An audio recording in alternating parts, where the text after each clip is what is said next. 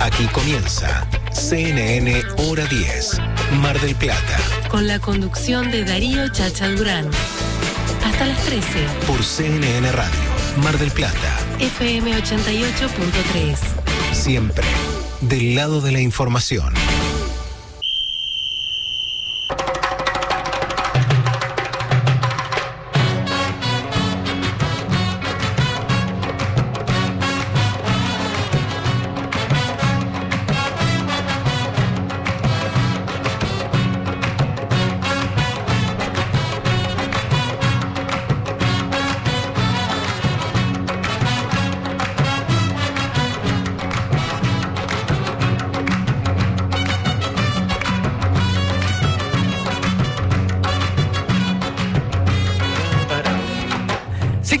Minutos de las 10 de la mañana. ¿Cómo les va? Bienvenidos. Nueva edición de Hora 10 aquí en CNN Radio. Felices de estar compartiendo el inicio del fin de semana con todos ustedes. Amigos de Balcarce, Necochea, Bahía Blanca, Miramar, Mar de Ajó, dicen presente. De aquí hasta la una de la tarde, un ida y vuelta de información, actualidad, noticias. eh. Estaremos escuchando buena música y entregando ricos regalos. Se suman hasta la una hora 10. En los controles, subiendo y bajando potes, haciendo todo y más para que esto salga bien, está Gustavo Nicolosi a pleno hoy, ¿eh? En la producción, toda la semana trabajando, conectándose con gente para que tengamos una gran variedad de invitados y entrevistados en el día de hoy, generando informes y demás. María Laura Lago, conocida como Mary Lake. Y aquí a mi derecha, obviamente, amigo Alfredo Di Florio. Muy, pero muy buenos días, bienvenido. Buen día, chacha. ¿Puedo decir desde ya que estoy arrepentido? Opa, ¿qué pasó? ¿Arrancamos así? Tengo que hacer una confesión. Tendría que haber venido de Bermuda y Ojota. Está espectacular el día. Qué linda jornada se vive aquí en Mar del Plata. Me gustaría saber cómo amaneció Valcarce, Bahía Blanca, Necochea, que nuestros amigos allí que también nos sintonizas, eh, sintonizan a través de eh, los diarios respectivos, 95.3 en Valcarce, 96 106.3 en Bahía Blanca, 104.7 en Necochea, Miramar 98.1, Mar de Ajó 101.3. Eh, estaría bueno saber cómo arrancó la mañana. Aquí 20 grados, Alfredo. Muy bien, ¿eh? 20 grados, espera una máxima de 24, aunque el servicio meteorológico eh, ¿Viste cómo es? ¿Viste cómo es? Sí. No me chicañes. Para el transcurso del día, eh, tormentas aisladas, dice. Sí, lo que ves soleado hoy y casi despejado eh, van a empezar a ocuparse por nubes para que llueva en algún momento. Bueno, hay que aprovechar la mañana entonces. Ya y ahora, mañana domingo 22 de máxima, despejado, una semana, déjame chequear ver, rapidito. decime. No, linda, el miércoles alguna agüita por ahí, pero eh, no va a pasar a mayores, disfrutemos el día, arranca el fin de semana, nosotros estamos a pleno, como tiene que ser, como cada sábado, eh. mucho para compartir, arranca, y cuando arranca no para. Eh. Mi nombre es Darío Chacha Durán, el Chacha, bienvenidos, namaste, Harigor. Hasta las 13, CNN Hora 10, Mar del Plata. CNN Radio, Siempre. siempre del lado de la información.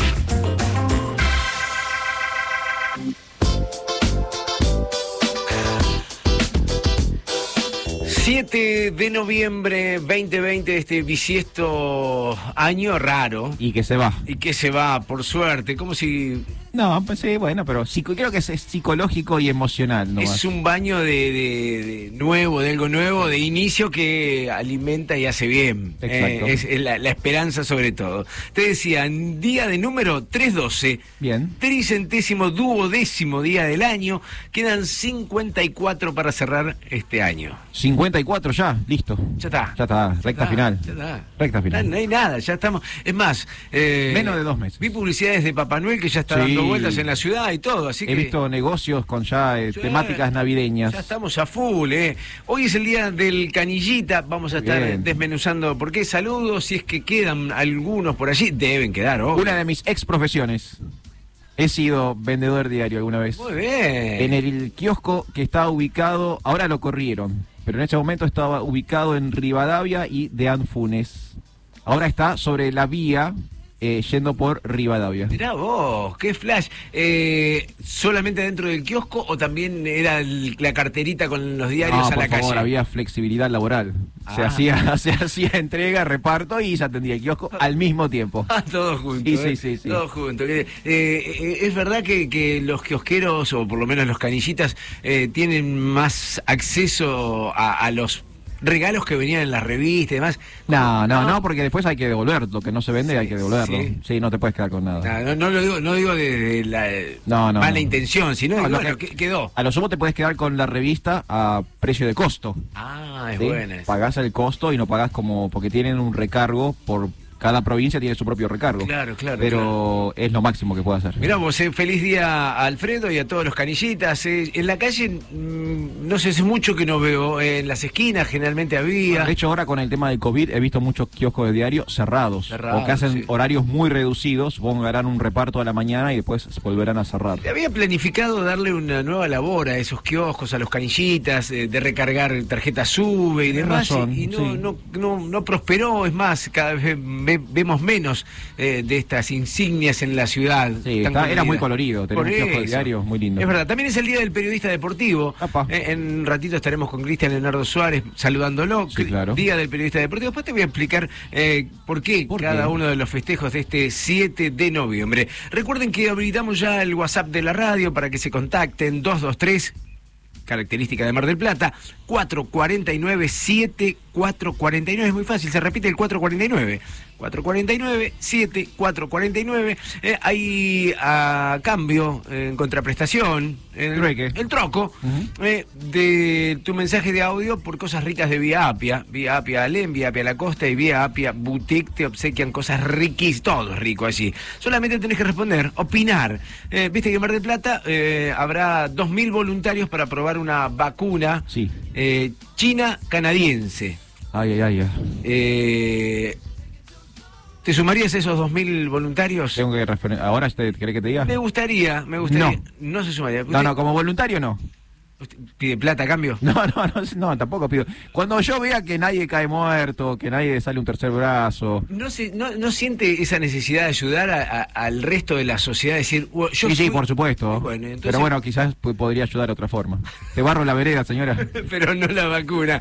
¿Te sumarías a ser uno de los 2.000 voluntarios? Bueno, porque habrá 40.000 en la República Argentina, Ajá. perdón, en el mundo, Solo 40 mil. 40.000 en el mundo, porque son hay eh, 60 vacunas en el mundo, ¿Cómo? probándose. Ah, ahora, esto, pe- pero ¿de 60 vacunas total o 60 variedades? 60 variedades Ah, ok, ok. de diferentes empresas, eh, sí, de diferentes lugares hay 60.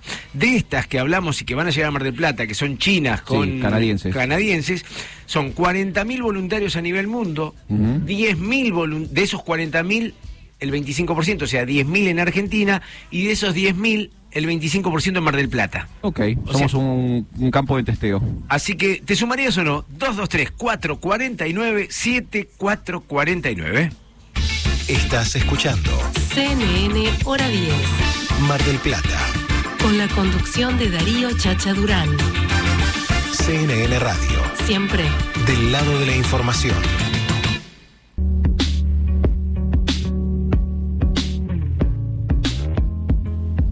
Noticias importantes que van apareciendo, es titular en todos los medios hoy el fallecimiento por coronavirus en París eh, del político y cineasta Fernando Pino Solanas. Un grande, ¿eh? Eh, un grande, bueno, en los mensajes eh, de varios sectores, de todos los lugares, a propósito de este fallecimiento, estaba internado desde principios del mes de octubre, también junto a su esposa, él ya de ochenta y tanto años de edad. Sí. Bueno, falleció el viernes anoche a última hora en París, luego de haber estado varias semanas internadas, repito, eh, hablamos del fallecimiento del político y cineasta Fernando Pino Solanas.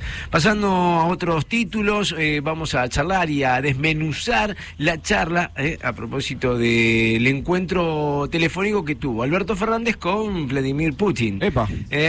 Porque se confirmó. Sí. En diciembre llegan 10 millones de dosis de vacunas rusas. Entonces uno se pregunta, ¿para qué voy a probar las chinas?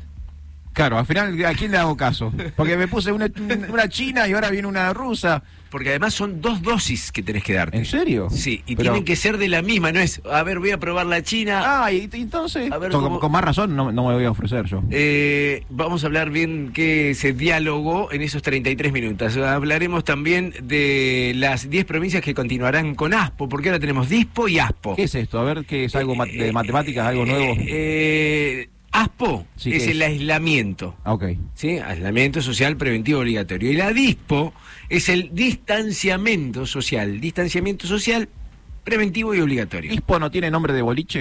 Eh, eh, dis- ¿A ¿Dónde fuiste el fin? Dispo Fui a, fui a Dispo. Dispo bailable. Eh, No está mal, ¿eh? Eh, nosotros, Mar del Plata, ¿Dónde estamos? ¿En Dispo o en Aspo? en ASPO todavía. El martes se define si pasamos a DISPO. DISPO es distanciamiento y libertad total para Ah, hacer lo que ok. quieran. Aspo es el... el Encierro, cuarentena. aislamiento. Eh, nosotros seguimos en ASPO. Eh, vamos a hablar de- del ciclo electivo de la provincia de Buenos Aires. Confirmaron el cierre de clases. Eh, Ajá.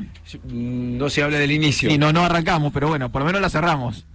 Habrá fecha definida tanto para primaria como para secundaria. Estaremos hablando de mm, los bancos con nuevas comisiones, también de la baja del dólar, de el proyecto de ley para agilizar el trámite de desalojo. Eh, si, si te ocupan de alguna Sí. manera algún inmueble eh, y demás, habrá, por lo menos se intenta, un trámite rápido de desalojo. Eh, 15 mil pesos Sí, acepto, gracias. 15 mil pesos de subsidio se está trabajando, y ya casi es un hecho, para casos de fallecimiento por coronavirus. O sea, si algún familiar, eh, bueno, falleció por coronavirus, vos vas a cobrar un bono de 15 mil pesos. Eh, ahora te voy a estar dando detalles y demás. En Mar del Plata bajó el número de casos de COVID. Vamos todavía. Vamos eh, abajo de los 200, como veníamos, 189 es el caso, 241 personas recuperadas. Eh, también eh, vamos a hablar del aumento en las multas de las fiestas clandestinas, eh, casi un millón de pesos. Así que ¿En si tenés serio? pensado hacer una fiesta, pensá que te puede salir mal, eh, no solamente desde lo saludable, Sí, sí, sí, del desde lo con el también. prójimo, sino también desde, eh, como bien decías vos, Alfredo, de lo económico. El Inca iba a cambiar el nombre de los premios Astor. Sí, fue el, el dilema la semana pasada. Exactamente, ¿Qué que tenía que ver con los lobos. y- Bueno, lo cambió el nombre, pero no tiene nada que ver con los lobos marinos. ¿Cuál es el nuevo nombre? Astor Piazzolla. Le agregó el apellido. apellido? Eh, eh, que no, no sabían, si decían Astor, no sabían a qué se referían. es raro, es raro. Es tiraron, raro. aflojaron, tiraron, aflojaron. Lo cierto es que el año que viene, 11 de marzo, nacimiento del gran bandoneonista. eh, También ex canillista. Sí, es verdad. ¿Viste? Es verdad. Eh, se cumplen 100 años del nacimiento, nació en el 21, Upa. era, así que... digo, Habrá festejos, me Me parece que habrá muchos festejos en la ciudad de Mar del Plata. Eh, redondeando los avances, ganó Aldo Civi, eh, el operativo Sol que arranca en Mar del Plata también te voy a estar dando fechas. Vamos a estar hablando de dos proyectos muy grosos que vienen para el puerto de Mar del Plata. Muy bien. Dos proyectos muy interesantes. Ya visualmente me gusta, me lo imagino, me parece bueno. que, que si se hacen bien las cosas van a quedar buenas. Muy, pero muy buena. Eh, hablaremos de Diego Maradona, eh, de, de la recuperación a medias o que está, que está llevando en este momento. Hablaremos también eh, de Estados Unidos, las elecciones. Estaremos conectados ¿Quién con ganó alguien. al final? Todavía no ganó nadie. ¿Cómo es esto al final? ¿Cómo? ¿Una semana para saber quién ganó el Toda- presidente? Todavía no ganó nadie. Eh, ya vamos a estar conectados con Washington. Sí. Allí está Marcelina Romero, eh, que nos va a estar contando. Ella es eh, periodista política, nos va a estar contando un montón de cosas. Y cierro contándote que Dinamarca sacrifica más de 15 millones de bisones por coronavirus. Millones. Millones. También sobre el encuentro de 300... Esto, esto ya me suena a chamullo. Perdón, A perdón. ver. Perdón, sé que no es serio que ¿Es lo un diga. fake news? La NASA descubrió 300 millones 300 millones es un gran número. Un ¿eh? gran número, por eso, por eso me parece yo, de planetas. Bueno, sí, yo también tiro un, te tiro un número. Pará. Pero lo más llamativo de todo esto es que pueden ser habitados. Eh, ¿Tanto? Tanto. Te voy a estar dando detalles de final, todo esto. está lleno de gente esto.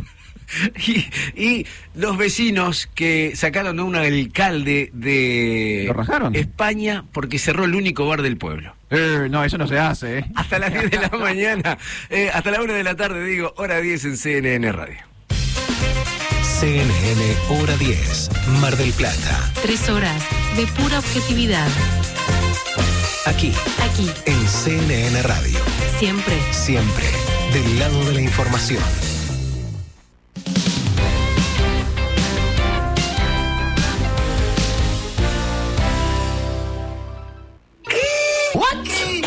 12, son 18. Escuchen. Churrería La Merced. Si te llevas una docena, te regala media más. Chile, Casi Libertad y San Juan, esquina Formosa. ¡Vamos! Farmacias Previley. Siempre pensando en vos. Productos para la salud, dermocosmética, cuidado capilar, corporal, dental. Envío sin cargo al 223 697 6182. No es fácil cambiar de costumbre, y menos por obligación. Pero el coronavirus nos obliga a hacerlo. Protégete con el brazo o un pañuelo cuando toses o estornudas. No tenés que cuidarte solo vos. Tenés que cuidar a los demás. Podemos hacerlo. CNN Radio. AM950. Siempre del lado de la información.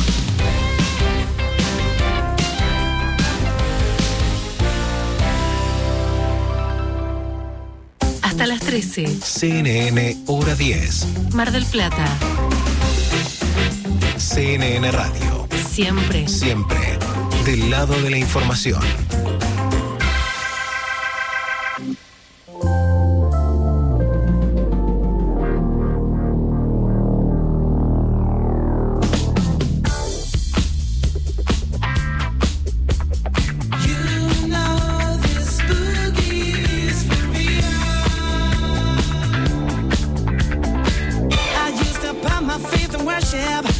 20 minutos de las 10 de la mañana, hace un ratito comentábamos eh, sobre las clases, el ciclo lectivo y demás. Sí. Vamos a meternos eh, eh, nada más a charlar en segundos, porque ahora quiero escuchar a, Silvia Urdirós, referente de UDOCVA, que dio algunos detalles respecto a la comisión del Fondo de Financiamiento Educativo en el Partido General Pueyrredón.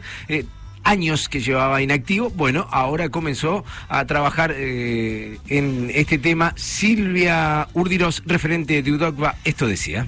La va a presidir la, la concejala eh, Verónica Lagos. Con el tiempo se formarán otras comisiones y veremos eh, cuál va a ser precisamente el funcionamiento, porque bueno, hay en principio habría muchos temas para tratar, pero sobre todo el destino de los fondos que sí que vienen de Nación a partir de la ley 26075 y que llegan también de provincia.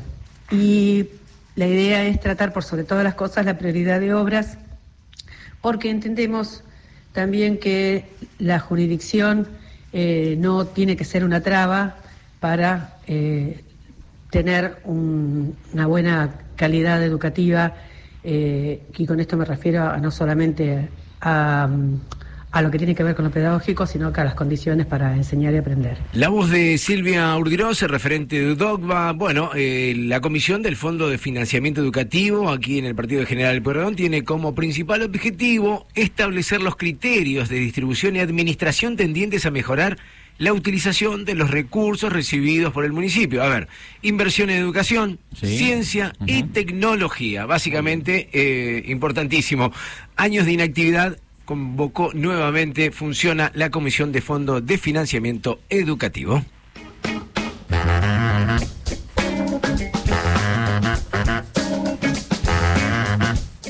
Cortina que lo identifica, antes que nada, feliz día, queridísimo Cristian Leonardo Suárez, el deportivo de CNN Radio. ¿Cómo estás? ¿Cómo andan? Muchísimas gracias. Muy Feliz bien. día para todos los colegas también de, de- este, vinculados al periodismo deportivo. ¿Cómo andan ustedes? Muy bien, ¿se festeja de alguna manera especial? Digo, se brinda Picadito. con un- mirando partidos, eh, Claro. algo así. Eh, eh, En la normalidad, cuando la vida era otra, este, se solían eh, organizar partidos. Claro. Eh, de hecho, he jugado en el Minela. Epa. He tenido el agrado de jugar en el Minela en un partido de periodistas deportivos de la ciudad de Mar del Plata. Eh, pero bueno, era era otra la, la época también, ¿no? Así que, eh, y sí, trabajando, mirando todo lo que es el deporte del fin de semana, ¿no? Es el, el momento preferido de los periodistas deportivos. Claro, eh, es verdad, es verdad, eh, se, se conjuga todo un fin de semana, arrancó ayer con el club de la ciudad, Aldo Civi, que se trajo una alegría, ¿no? Exactamente, fue hasta la paternal para jugar frente a Argentinos Juniors y fue victoria para los una muy buena victoria del equipo de Mar del Plata, gol de Andrada sobre este, el cierre, la segunda parte de- del partido.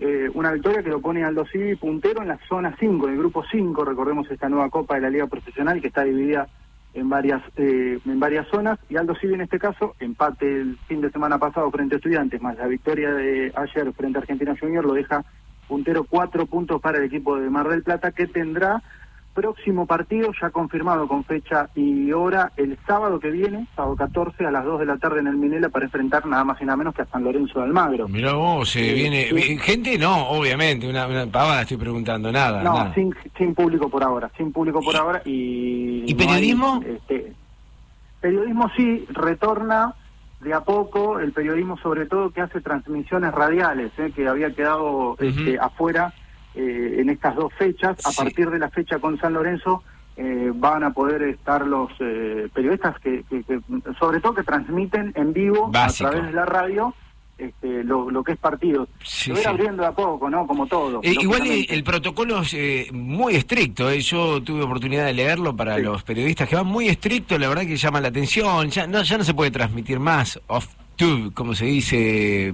mirando la pantalla de TV.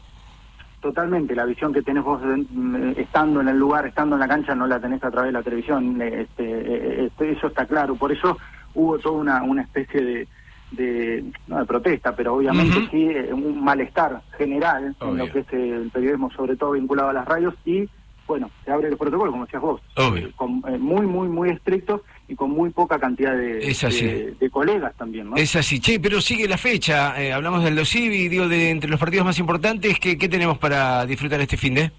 De lo más importante tenemos que hablar que, por ejemplo, para los Civi, justamente, eh, va a ser importante ver el partido entre San Lorenzo y Estudiantes, que se va a jugar hoy a las seis y media de la tarde, va por Fox, por Fox Premium, en el estadio de San Lorenzo de Almagro, pendientes a ese resultado porque forman parte del grupo de Aldo Civi. Vamos a tener a las nueve y cuarto de la noche por TNT a River, eh, que va a estar eh, recibiendo a Rosario Central en Avellaneda.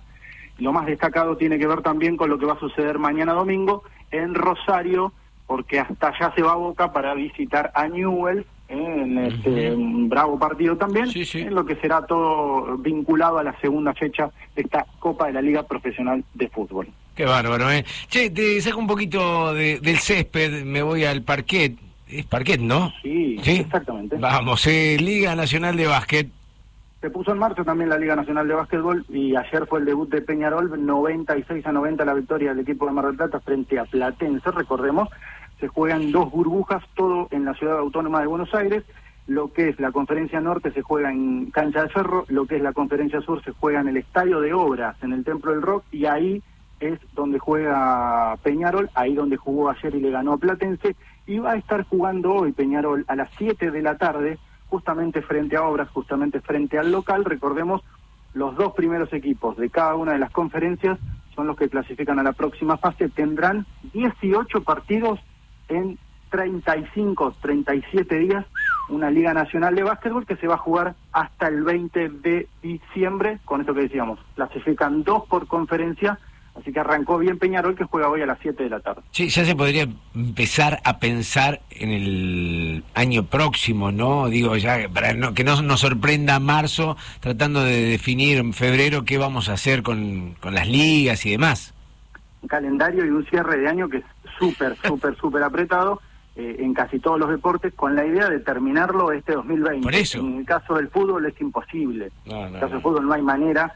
Recordemos que la próxima semana tenemos selección argentina que va a estar jugando en la bombonera frente a Paraguay, frente a- a, Perú. Claro. Y la fecha, claro, la fecha del fútbol no se va a poder parar, no se para porque no se van a llegar con los tiempos, no se llega con el calendario, con lo cual eh, está súper apretado y el básquet en este caso, que comenzó hace dos días, antes de ayer comenzó el básquet, la Liga Nacional, eh, mm, eh, eh, están con esa misma idea de tratar de terminar este, lo más rápido que se pueda el, el campeonato, comenzarlo y terminarlo en este, este 2020 tan extraño, tan raro. Tan raro. Eh, en un ratito vamos a charlar sobre tenis porque el Peque Schwarzman eh, dio el gran batacazo histórico eh, para lo que es el tenis, el tenis argentino. ¿Me, me lo contás en un rato, te parece? Obviamente en un ratito seguimos con más. Me encanta. Cristian Leonardo Suárez festejando su día del periodista deportivo. Eh, Felicitaciones. ¿ha, ha trabajado alguna vez en el periodismo deportivo? No, no, no, nunca jamás. nada, nada. He trabajado con, pero nunca en. Nada, admirable la labor de, de Sí. los periodistas deporti- deportivos. Tipos que, que se Apasionados. Sí, pero al mismo tiempo me parece, no me parece una tarea fácil. Que- No, que- claro que no.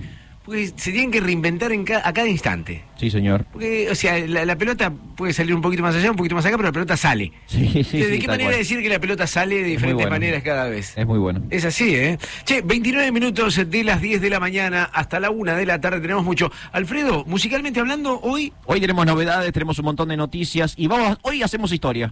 hoy hacemos Hoy historia. hacemos historia. Me- El cierre de hoy, eh, no sé si ya llegaron los chicos del libro Guinness que, que convoqué para hoy. Hoy vamos a estar escuchando un tema que yo estoy seguro jamás, jamás sonó en las radios de Mar del Plata y me animaría a decir que jamás sonó en la República Argentina. Ah, no, ah, no, más madera. Nos metemos en las noticias y pegamos ya lo que trajo para mostrarnos en el día de hoy.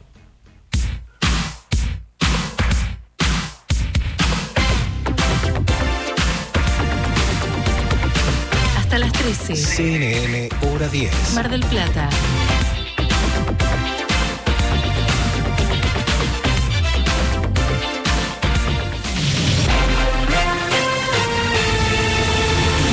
El lunes todas las escuelas de la ciudad estarán habilitadas para presentar propuestas a las familias de revinculación de los alumnos.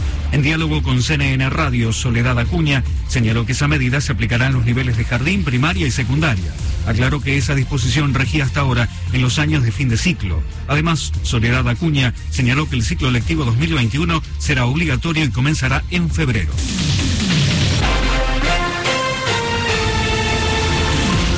Se confirmaron 3.089 nuevos casos positivos de coronavirus en la provincia de Buenos Aires. El Ministerio de Salud Provincial precisó que 483.000 personas ya se recuperaron y recibieron el alta. Fútbol, segunda fecha de la Copa de la Liga. San Lorenzo recibirá a Estudiantes de La Plata en un partido válido por la zona 5. El encuentro se jugará a partir de las 18 y 30 en la cancha de San Lorenzo y será arbitrado por Fernando Espinosa. Todas las líneas de subte funcionan a horario, al igual que las líneas de trenes. 10.32 minutos, la temperatura 23.4, la humedad 64%, cielo despejado. El pronóstico anticipa para Capital y Gran Buenos Aires despejado o algo nublado con una máxima de 26. La temperatura en Reconquista Santa Fe 24 grados 2 con cielo ligeramente nublado. Seguí informado en cnnradio.com.ar. CNN Radio. AM950. Siempre. Siempre. Del lado de la información. CNN Radio Argentina. Ahora en tu celular. Bajate la aplicación. CNN Radio Argentina. Disponible en App Store y Play Store. Estás escuchando CNN Hora 10. Mar del Plata. Con la conducción de Darío Chacha Durán. CNN Radio. Siempre. Del lado de la información.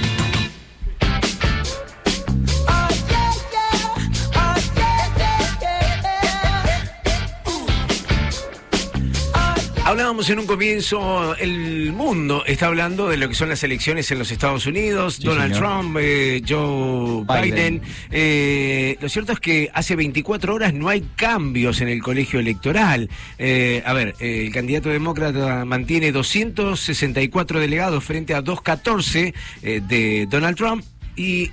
Simple, necesitan llegar a 270 para ganar las O elecciones. sea, le faltan seis. seis Exactamente, delegados. pero quien sabe más es Marcelina Romero, periodista política que está en Washington, Estados Unidos. Bienvenida a CNN Radio. Chacha Durante saluda. ¿Cómo estás? ¿Qué tal, Chacha? ¿Cómo estás? Muy bien, Marcelina, Bien, un placer, ¿eh? Un cielo espléndido, absolutamente despejado, se los quiero contar porque obviamente acá ya estamos en otoño y tener días así nos genera una felicidad eh, aparte, ¿no? Qué lindo, qué lindo. Eh, una, una ciudad hermosa, por cierto, Washington. ¿Cuánto hace que estás ahí? Cinco años. Cinco Un poquito años. más, pero sí, Bien. cinco años. Te Y- podría decir las horas, pero no. y y- y en, en estos tiempos de, de elecciones, digo, como periodista política, eh, bueno, mucho trabajo, estar atento a muchas cosas y acostumbrarse. Nosotros no logramos acostumbrarnos a decir, todavía estamos hablando de las elecciones, arrancamos hace 10 días y no hay ganador y apare- no aparecen números y por ahí se mueven. ¿Cómo, cómo se podría explicar eh, de la manera más argentina posible? En realidad, eh, Chacha, hay que decirlo, no están acostumbrados a tanta convocatoria a nivel ciudadana para el voto. Entonces, esto también ha generado las demoras que estamos viendo. Eh, uno puede ver el conteo, si les explico así eh, en criollo, como dirías, esta idea de tener que hacer el recuento de, de votos, que es lo que se está haciendo en Pensilvania, por ejemplo. Imagínense que es voto por voto están haciendo una división con referente con eh, con respecto a determinadas problemáticas que, que pueden llegar a, a delatar unos y otros y a partir de ahí llaman a, a los votantes tienen que ir o con el pasaporte o con el ID o con la licencia de conducir o con eh, la, la- el ID del Estado y presentar alguno de esos y firmar frente a, a- a aquellos que están en este momento haciendo la observación. Y controlan que la firma sea igual a la del, a la del voto emitido. Imagínate que este proceso no es como contar ¿no? Un- Sí, sí, sí. los votos como contaríamos nosotros eh, rápidamente. ¿no? Claro, Tenés que-. Eh, eh, lleva un y- y tiempo este.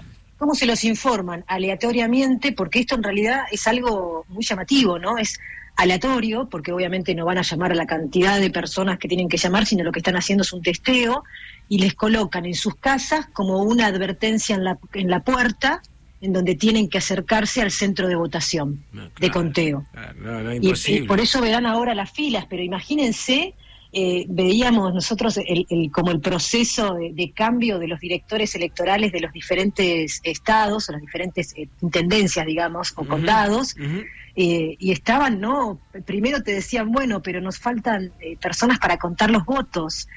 Así que vamos a tener que, seguramente que esto se demorará un poco para mañana y así, y probablemente resten días, ¿no? Para, esta posibilidad de saber el real ganador. Qué bárbaro. Estamos en comunicación con Marcelina Romero, periodista política en Washington, Estados Unidos. Digo, a propósito de lo que nos contás, ¿es posible hacer fraude en las elecciones allí en los Estados Unidos?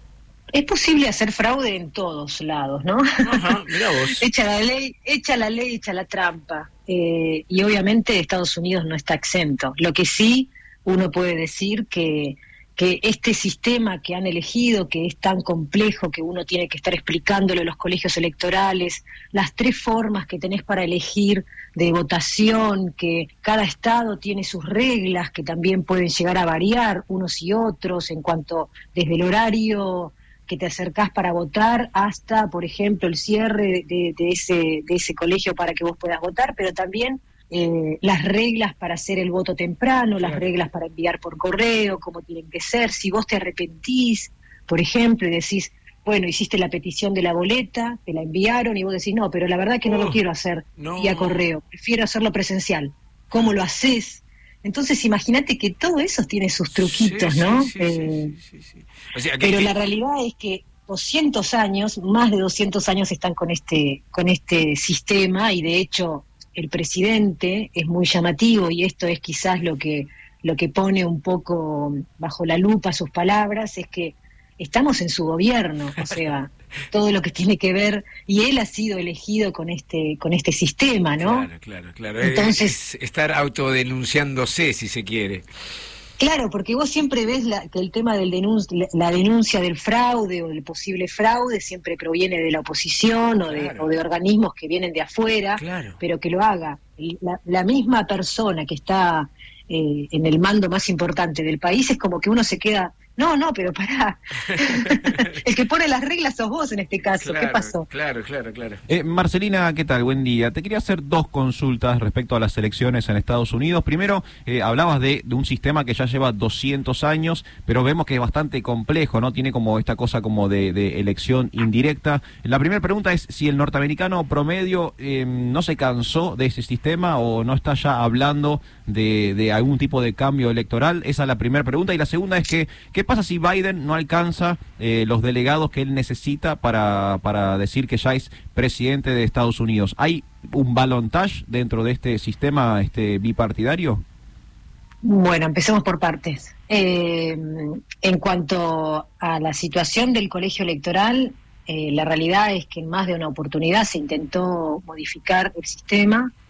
De hecho, hubo en, 1900, en los 60, 70, hubo una, un proyecto que avanzó en el Senado que avanzó el perdón en la Cámara de Representantes y cuando llegó al Senado le pusieron un freno y después no se tocó más. Eh, ¿Qué significaba esto de ir de lo indirecto a lo directo, como nosotros, del voto popular? Eh, Imagínate que siempre que pasa algún tipo de cuestionamientos con respecto al sistema, surgen pro- eh, proyectos, pero que después, bueno, merma ¿no? La- la- el entusiasmo de la gente, porque recordemos que nos pasa, por muchas muchas veces nos pasa, ¿no? que están, está en tapa de diario, tapa de diario, tapa de diario, después empieza Claro. a desaparecer hasta que se queda en el fondo De, de una, de una página. ¿no? Esto también sucede aquí. Recordemos lo que sucedió en, en Florida con Al Gore y Bush que pero en algún momento eh, allí lo que dijeron fue, bueno, al Gore le dijeron, si, si seguís con esta idea de, de, de planificar todo y de, y de seguir metiendo esta duda, después vas a tener una muerte política, ¿no? Claro, claro, claro. Entonces, a partir de ahí, cada, vos fijate que cada vez que suceden este tipo de cosas, eh, el que pierde se va sin, sin patalear, ¿no? Claro, pero- Porque lo que se, La, historia, que la historia, la historia, a ver, es 1792, cada cuatro años exactos, obviamente sin problemas, una transición ordenada, mal que mal, previas eh, de, de dimes y diretes, en este caso Donald Trump, un personaje bastante particular y demás, pero digo, no, no, me parece que no hay lugar para, para un desorden. Claro, lo que pasa que, bueno, uno eh, también ve- vemos la personalidad, ¿no? de- de- del Claro, presidente. claro. Tiene un ego sí. extremadamente grande Sí. y uno lo tiene que decir con todo el respeto que se merece siempre un presidente, una figura de un presidente, pero la realidad es que él, a través de Twitter, por ejemplo, el martes a las 4 de la mañana, ya anticipándose y pronunciándose eh, eh, ganador y que todo lo que sucedía posterior a ese comentario, todo fraude. Pero después, por ejemplo, cuando se han eh, estado comenzado a, contar los votos tempranos en los cuales, en los estados en los cuales lo favorecían a él, él no decía nada. Pero cuando empezaron a favorecer a los demócratas, Apareció. empezó a gritar, claro, apareció todo esto de que no funciona la democracia, de que va, eh, eh, esto va a ser la peor eh, elecciones de, de- de- de la historia.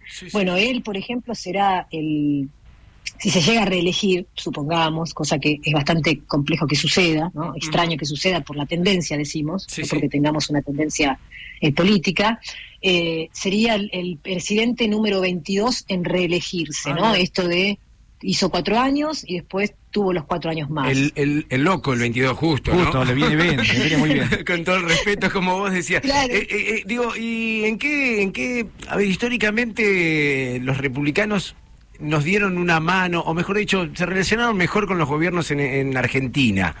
Eh, ¿Es así? ¿Se ve, se planifica, se, se visualiza algo de qué nos conviene como argentinos que gane Trump, que siga Trump o que llegue un demócrata? En realidad lo que les conviene a Argentina es siempre tener a alguien en, la- en el gobierno que piense en los argentinos y argentinas, ¿no? Mm. Eh, porque sabemos que las cuestiones, que es importante obviamente la política exterior, pero ya cuando hay cuestiones que, como deudas, por ejemplo, no solo lo va a tener, lo va a padecer en este momento el presidente de turno, Alberto Fernández, sino que lo va a padecer también el Sí. que viene, ¿no? Claro, Eh, porque ya está hecha la deuda, es como que vos compraste una casa con la deuda y vos la tenés que seguir pagando o, te- Sí, o vas a tener represalias, ¿no? Eh, lo importante, lo importante, mm, aparentemente, lo que uno podría llegar a decir con respecto a Biden es que tiene lo que por lo menos yo me parece una cuestión así eh, positiva, es que será un mundo más predecible, ¿no? Claro. en cuestión de, de, bueno, de que es una persona, por más que muchos hubiesen querido que sea Bernie Sanders el que esté ocupando su lugar, porque tiene tendencias quizás más referidas a las cuestiones que a uno le puede llegar a interesar, que tiene que ver con, bueno, con el tema de la, de la inmigración, con el cuidado de los chicos, ¿no? de los niños, el tema de la no separación de las familias, de, de realmente eh, cuestiones que tienen que ver con, por ejemplo, con la salud pública, que acá ustedes saben es bastante eh, complejo que Sí, sí, todas sí. las familias accedan a tener una obra social, tanto que acá no se llama obra social, como se llama en Argentina, ¿no? En la palabra social que sea parte de este discurso, sino acá se llama seguro. Claro, claro. Y ahí, imagínate Si no lo pagás, que significa. No lo tenés, claro. Claro. Sí, sí, es así. Claro. Entonces, eh, entonces, y uno cuando empie- cuando yo, yo llegué acá, lo primero que me dijeron fue no te enfermes sábado o domingo, o vas a estar enferma al doble después que te lleguen las boletas. Qué. Me pareció como un discurso, digo, bueno, me están asustando. No ¿no? será para tanto.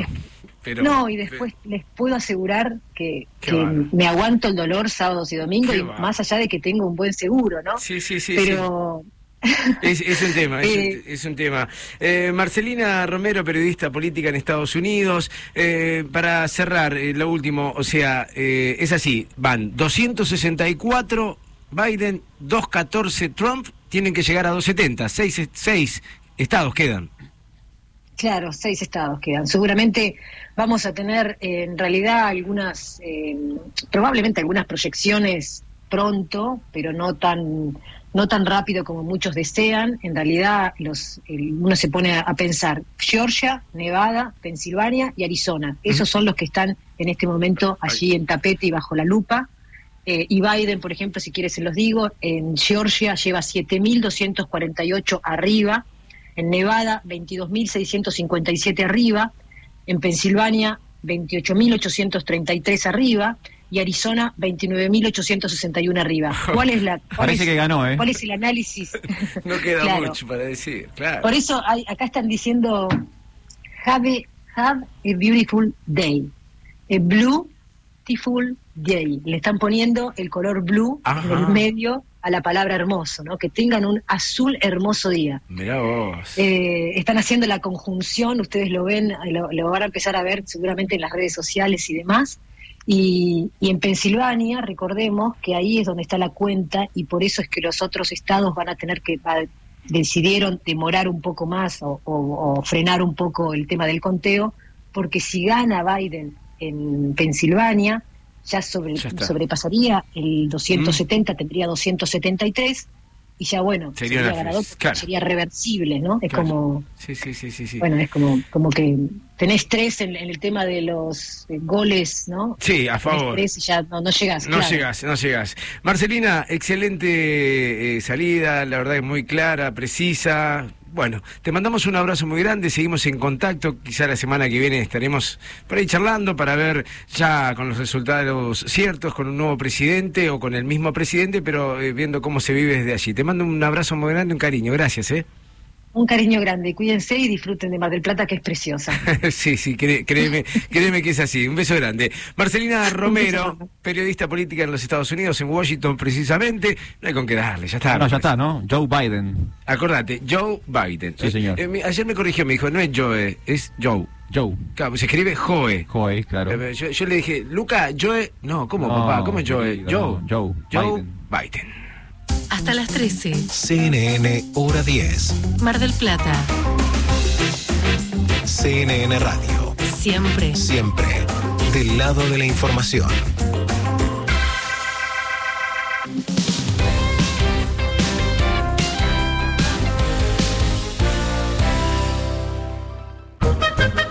Ahora el mejor helado llega a tu casa. Sí, Johnny Helados va a donde estés. 493-8189 o por WhatsApp 223-503-6969. Johnny Helados, postres helados y clásicos almendrados.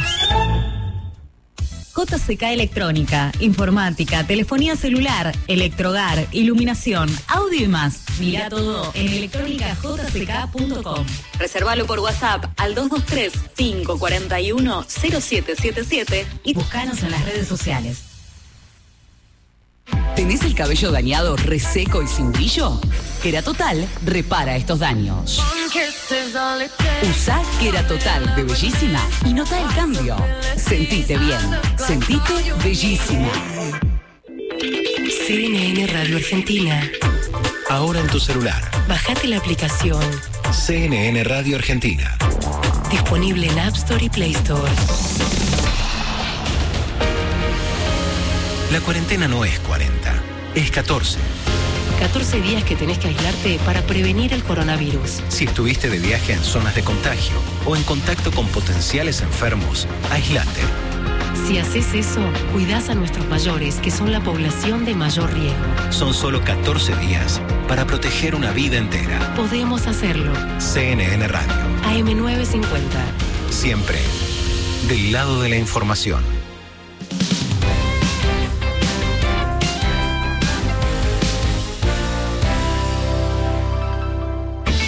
Estás escuchando CNN Hora 10. Mar del Plata, Con la conducción de Darío Chacha Durán. CNN Radio, Siempre. del lado de la información.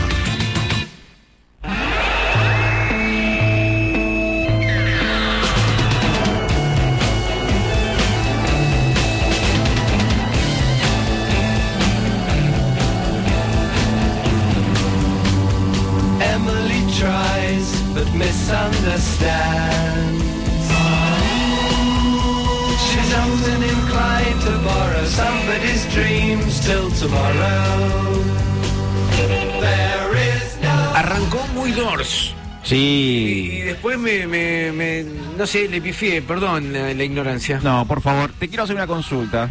¿Qué conoces de un tal Sid Barrett?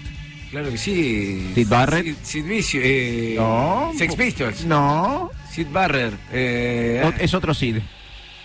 no, no sé. Ah, sí, Pink Floyd. Pink Floyd, vamos todavía. Aunque muchos no lo saben, Sid Barrett fue uno de los miembros fundadores de Pink Floyd en el año 1965 y es básicamente el genio creativo detrás del primer disco de la banda, eh, el álbum llamado Piper at the Gates of Dawn. ¿sí? En el año 1968, Barrett fue echado de Pink Floyd debido a su adicción a las drogas y el grupo dejó de lado estas influencias psicodélicas que estamos escuchando de fondo eh, para ser guiado musicalmente primero por Roger Waters y después por David Gilmour. ¿sí? Pink Floyd, digamos, tiene distintas etapas. Tiene esta primera etapa en su comienzo bien psicodélico, bien de la época del 60, y después tomó el mando eh, Roger Waters, ¿sí? y finalmente en la década del 80 tomó el mando David Gilmour. Eh, Barrett intentó sin éxito una breve carrera solista, se retiró en el año 1972 y estuvo de ermitaño hasta el año 2006 en el que falleció. El tipo se retiró no de la música, De la- de del todo, mundo, de del todo. mundo. Se Wow. metió en su casa, no salió más, se dedicó a pintar, se dedicó a escribir, Mirá pero vos. ya no tuvo vida eh, social, Sí, por sí, así decirlo. sí, sí, sí. Bueno, para aquellos fanáticos de esta primera era o de este genio que creó Pink Floyd, les cuento que el próximo 24 de noviembre se va a editar un libro sobre el músico con 350 fotos nunca vistas de Sid Barrett, más material inédito como correspondencia, poemas y dibujos. Wow. ¿sí? Va a ser una guía visual definitiva de toda la obra de Sid Barrett. Eh, vale aclarar además que el libro cuenta con la autorización de la familia Barrett, que fue que alcanzó el material inédito, y va a haber contribuciones de sus ex compañeros de banda. This particular album by the Pink Floyd, The Piper at the Gates of Dawn, has some very interesting sounds. These gentlemen you're about to meet are on their first visit to the United States. As a matter of fact, they've only been here uh, less than a week, as a matter of fact. Would you greet them warmly, please? The Pink Floyd. Qué linda presentación, ¿eh? ¿Qué era? Era, era psicodélico, era psicodélico.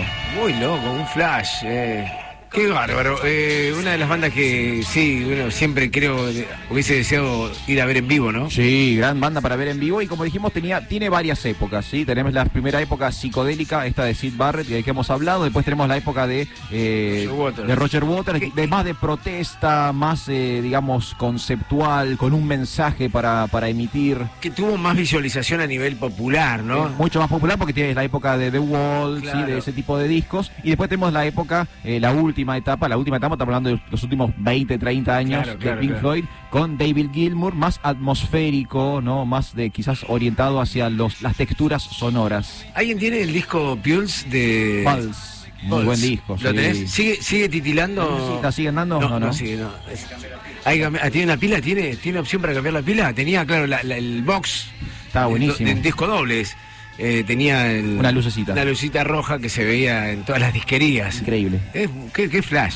Y para su época Pink Floyd visualmente era una locura, no tenían, incluso los conciertos eran como con proyecciones, cosas que para esa, ahora en día cualquiera trabaja con pantalla de LED, ¿no? Pero para la década de 60, 70 era una locura. Buena data eh, nos trae Alfredo Di Florio, en este caso Sid Barrett, Pink Floyd, eh, con un gran final que quedará en los anales de Sí, la historia. creo que quede- Suena fea lo de anales en la, de la Quiero historia. que quede registro de que quizás estemos pasando por primera vez un artista y una canción, eh, yo me animo a decir la República Argentina. ¿Por primera vez? Por primera vez. Ah, madre. Nos vamos a, vamos a viajar en el tiempo y el espacio hoy. Cuando vamos a otra época y otro continente. Y me lo dice en serio, ¿sabes que me mira en serio, Mary Lake? Me está mirando en serio, Alfredo Di Florio. Seis minutos para llegar a las 11 de la mañana.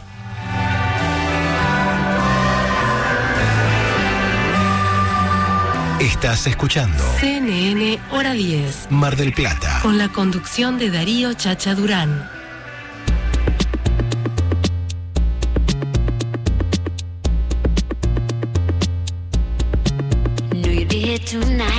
Gente que se contacta, que nos escribe, que se suma a la consigna del día de hoy. 2.000 voluntarios en Mar del Plata. Vos eh, querés probar la vacuna china-canadiense. En este caso no es la que va a comprar Argentina, la rusa, que llegarán 10 millones de dosis en diciembre, sino una de origen chino eh, que está coordinada por eh, científicos canadienses. A ver qué dice la gente. Chacha Durán, ¿cómo le va? Muy bien. Día hoy. Eh, al respecto de la vacuna, sí, yo me sumaría. Y es más, yo estoy buscando para anotarme a ver si podemos ayudar un poco a la población. Espero ganarme un premio o algo, por fin.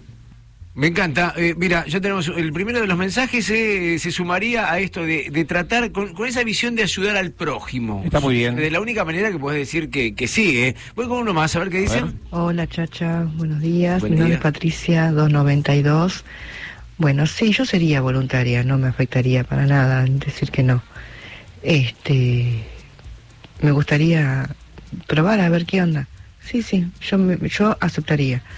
Un beso para todos, Patricia 292 y buen fin de semana. Besitos. Un chao, beso chao. muy grande, gracias. Eh, participando de los regalos, muchas cosas ricas eh, de Vía Apia Len, Vía Apia La Costa y Vía Apia Boutique. Eh, a ver, está siguiendo, ¿no? 100% que van a apoyar eh, por ahí la idea de ser voluntarios. Uno más eh, y me meto en un muy buen informe eh, a propósito de esto también. Hola, buen día, Chacha, ¿cómo estás? Bien, bien. Yo creo que me sumaría. Pero tendría que ver que esté aprobada, que tenga todos los protocolos y que no sea Y no sé, ya, mucha, está pidiendo mucho. Eh. traída de los pelos. Lo van, a, lo van a probar en vos. Vos sos el protocolo. Todo lo que pueda aportar para que todo esto termine de una buena vez, sí, seguro. Mira qué bueno. Buen fin de semana, Chacha. Igualmente. Abrazo, Luis 175. Abrazo, Luis. Eh, che, ¿viste? Cuánta ¿Viste? gente altruista, ¿no? Que se entrega. Se entrega no, sin ningún problema. Y me parece bien, digo. Está muy bien. Está, está bárbaro. Una Vayan, decisión. vayan chicos, vayan. Vos sabés que si me pongo a analizar, ¿Vos te animás? ¿Pones el bracito? no tendría problema. Creo, Vamos, creo está que no tendría. Espera, o sea, hoy te lo digo así, después en el momento por ahí. Igual no quiero ser este el que embarre la cancha, pero como hablábamos antes cuando leíamos eh, algunas informaciones, ponele que vos, Chacha Durán, te prestás al testeo.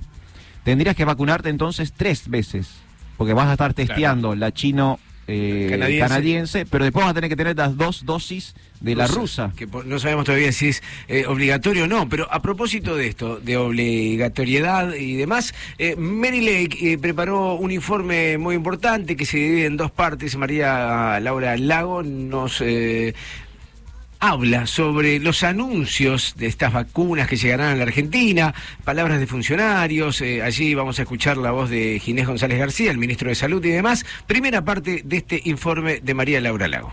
Argentina continúa expectante por la aprobación y la llegada de una vacuna contra el COVID-19.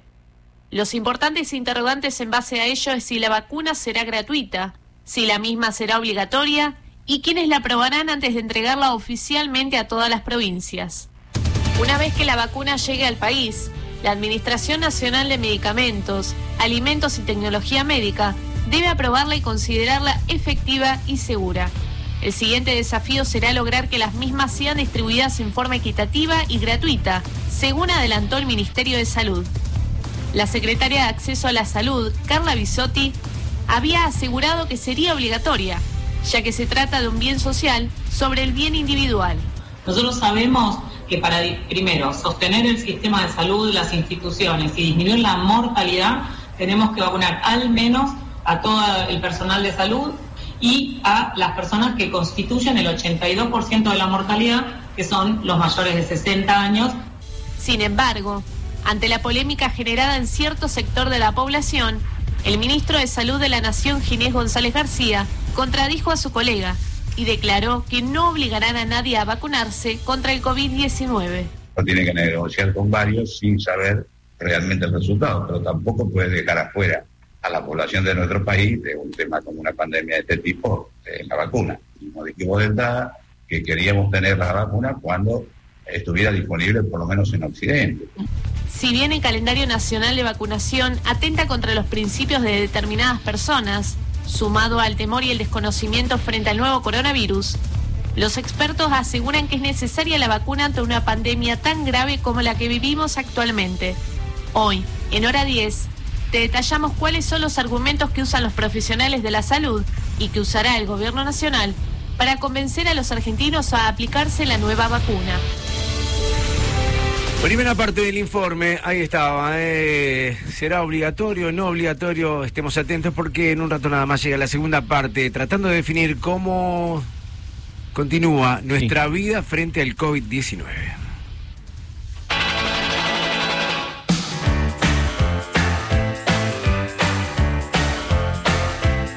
Estás escuchando CNN Hora 10. Mar del Plata. Con la conducción de Darío Chacha Durán.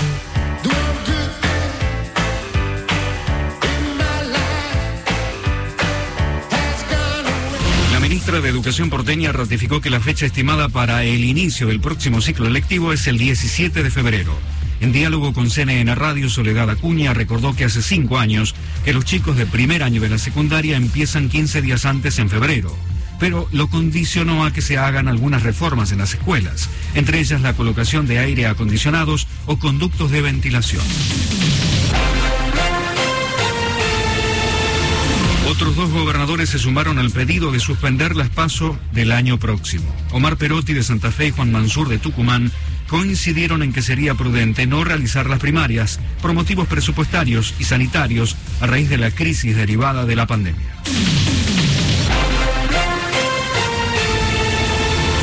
Falleció un sobreviviente de la ESMA y testigo clave en los juicios de derechos humanos.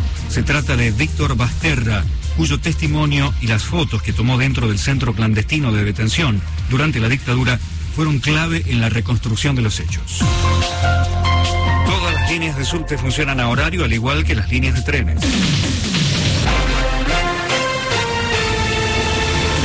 11 de la mañana, dos minutos, la temperatura 23 grados 4, la humedad 64%, el cielo está despejado.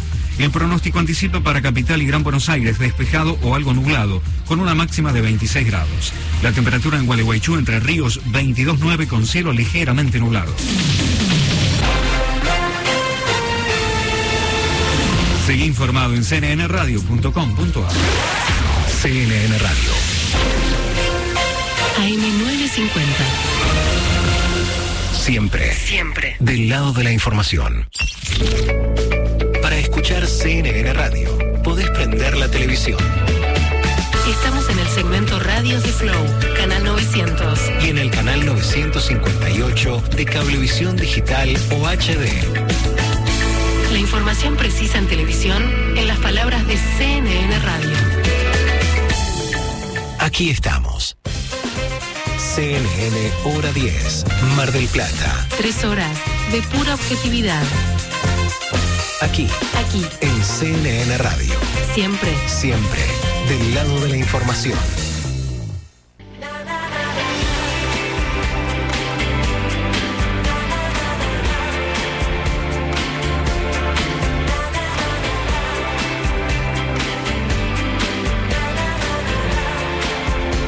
Minutos de las 11 de la mañana, una linda jornada aquí en Mar del Plata, 21.7 la actual temperatura. Aprovecharla porque el Servicio Meteorológico Nacional habla de chaparrones, lluvias aisladas, eh. Atenti, eh. A vivirlo ahora, eh. ¿Para qué momento del día se sabe? Eh, mediodía, tarde y... ¿Cuándo salgo de acá? Cuando salís de acá. Ah, pero- Exactamente. Eh, eh, también llegando a Balcarce, a Necochea, Bahía Blanca, Miramar, Mar de Ajó, todos sintonizando CNN Radio.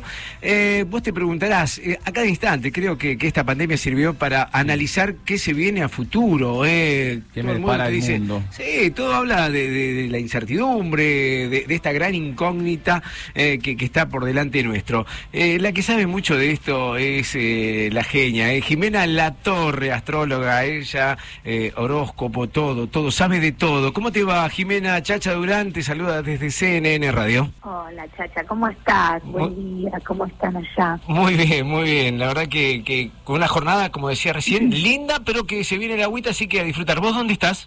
Yo estoy en Buenos Aires y acá esperamos lo que pase allá para que nos llegue a nosotros. Así que, según cómo están ustedes, si hoy ustedes están mal, mañana estamos nosotros mal de clima, ¿viste? Como es así, es así, es desde así. allá. Así que bueno, hoy tenemos un día maravilloso, pero no solamente maravilloso porque el día está lindo, sino porque cuando está la luna en Leo, eh, que es un tránsito que hace una vez cada 28 días, eh, está todo el mundo con la autoestima un poco más arriba, suma muchísimo bueno. eh, el hecho de las buenas noticias de ayer, pero también tiene que ver con que, bueno, eh, esta luna estaba pactada para hoy, o sea, universalmente, astralmente, o sea, coincide con esto, o sea, esto no es casualidad para mí, es causalidad, eh, pero bueno, esto es muy importante porque hoy es un día en donde la gente tiene que salir a caminar, a tomar sol, a correr, a conectarse con el aire libre, a dejar de tener miedo, a ser uno mismo y a sentirse bien con, con lo que es uno. Por eso yo hoy lo que posteé, que está escrito en mi libro 2020, es que hoy te tenés que empezar a sentir bien diciendo yo soy el mejor en, en el caso de ustedes, Ujú. en el mejor programa periodístico de la mañana, así, y, creérsela.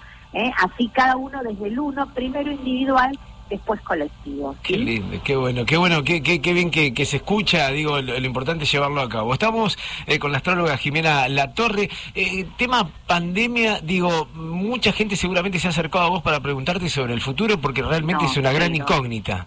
Cero, cero No, personas. ¿en serio? No. No, Yo- no, yo- no, yo te hubiese llamado, Jimena. normal. Yo te O hubiese sea, nadie me pregunta cuándo se va a terminar la pandemia. Sí. Porque eso es algo que, la primero que para mí ya es, hace cuatro meses que vengo diciendo, chicos, es una epidemia, no es una pandemia, no exageremos. O sea, todas las notas que he hecho, nadie me llama específicamente para decir, a ver cuándo se va a terminar. En realidad, yo hace ya un mes que digo, perdón, ¿dónde está? O sea, sí, la gente tiene.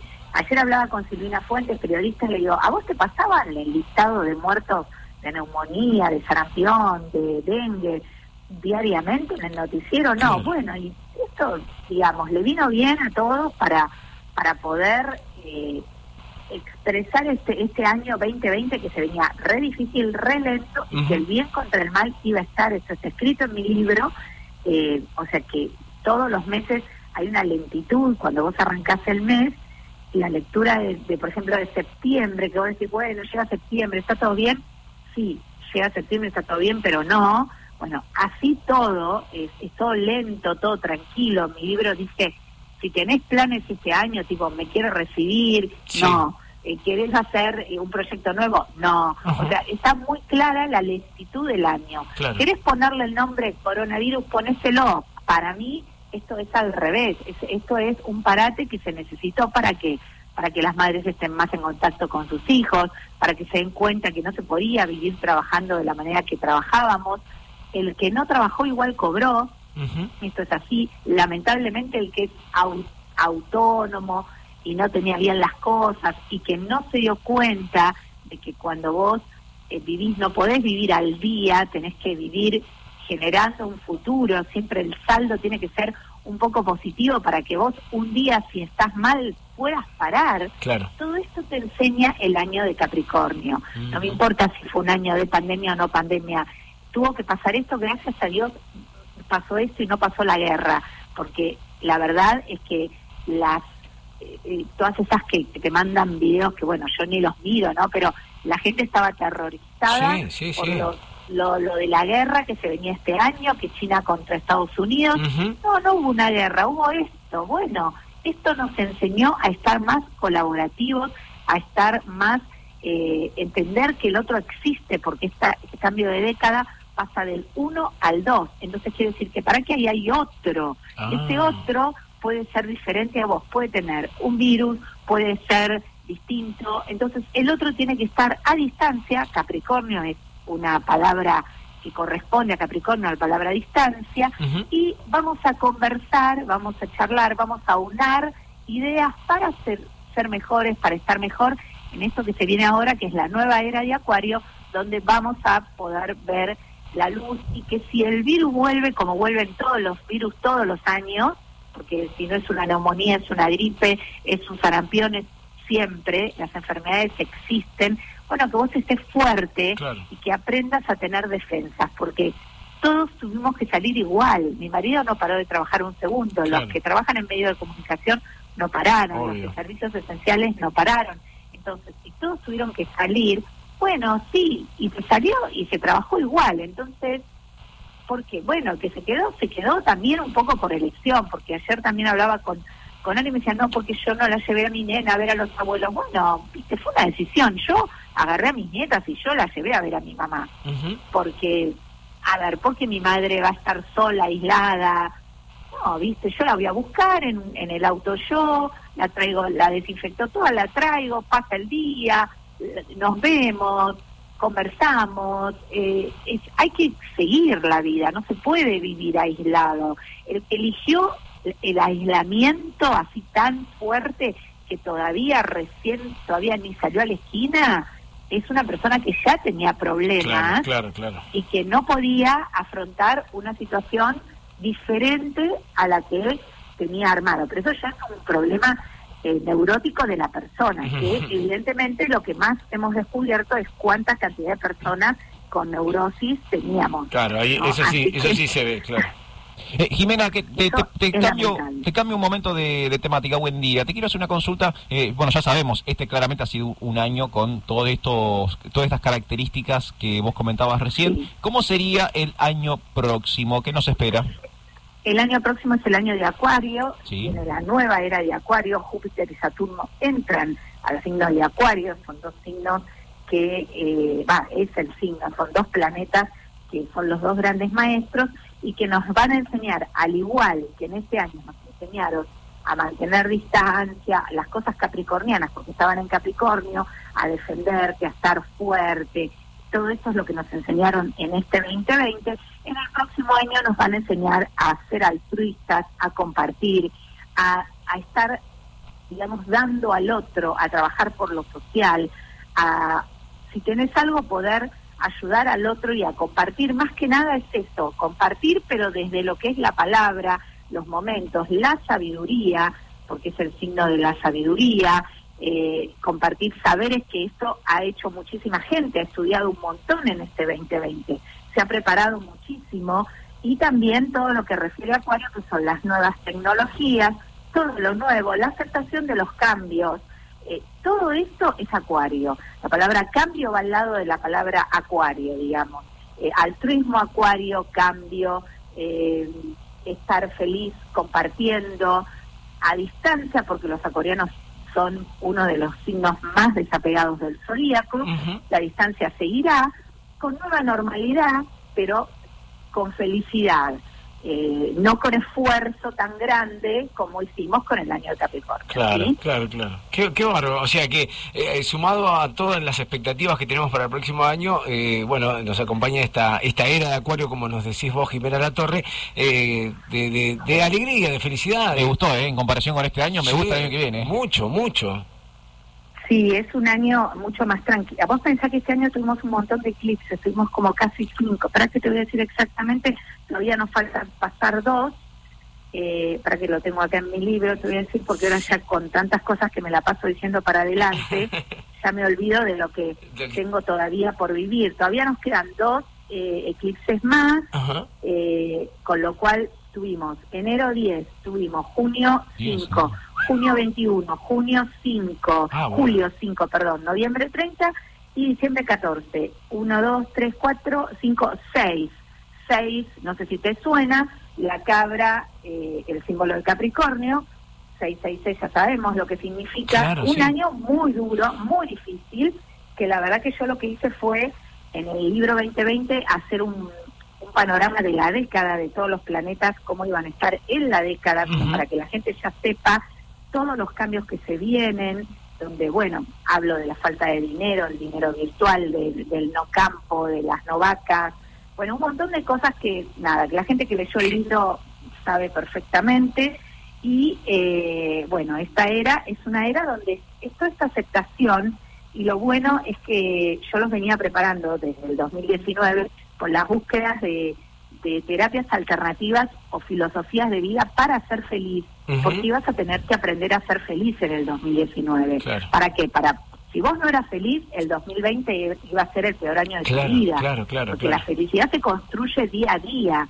Y esto es algo, bueno, yo con mis libros voy haciendo todo como, como que va siguiendo el zodíaco, porque como Júpiter va pasando un signo por año, yo voy signo por signo. Por eso, bueno, yo arranqué en el 2012 con el año de Tauro, después siguió el de Géminis y así. Qué Y bárbaro. bueno, ¿Cómo calculo sabe? que cuando llegue a dar la vuelta no hago más libros. Me encanta. Eh, 13, ¿viste? wow. Ya le cambié a la Argentina la, la carta natal, ya se la había cambiado en el año 2013. Ujú. Eh, la gente igual adora mis libros porque yo siempre le voy cambiando cosas.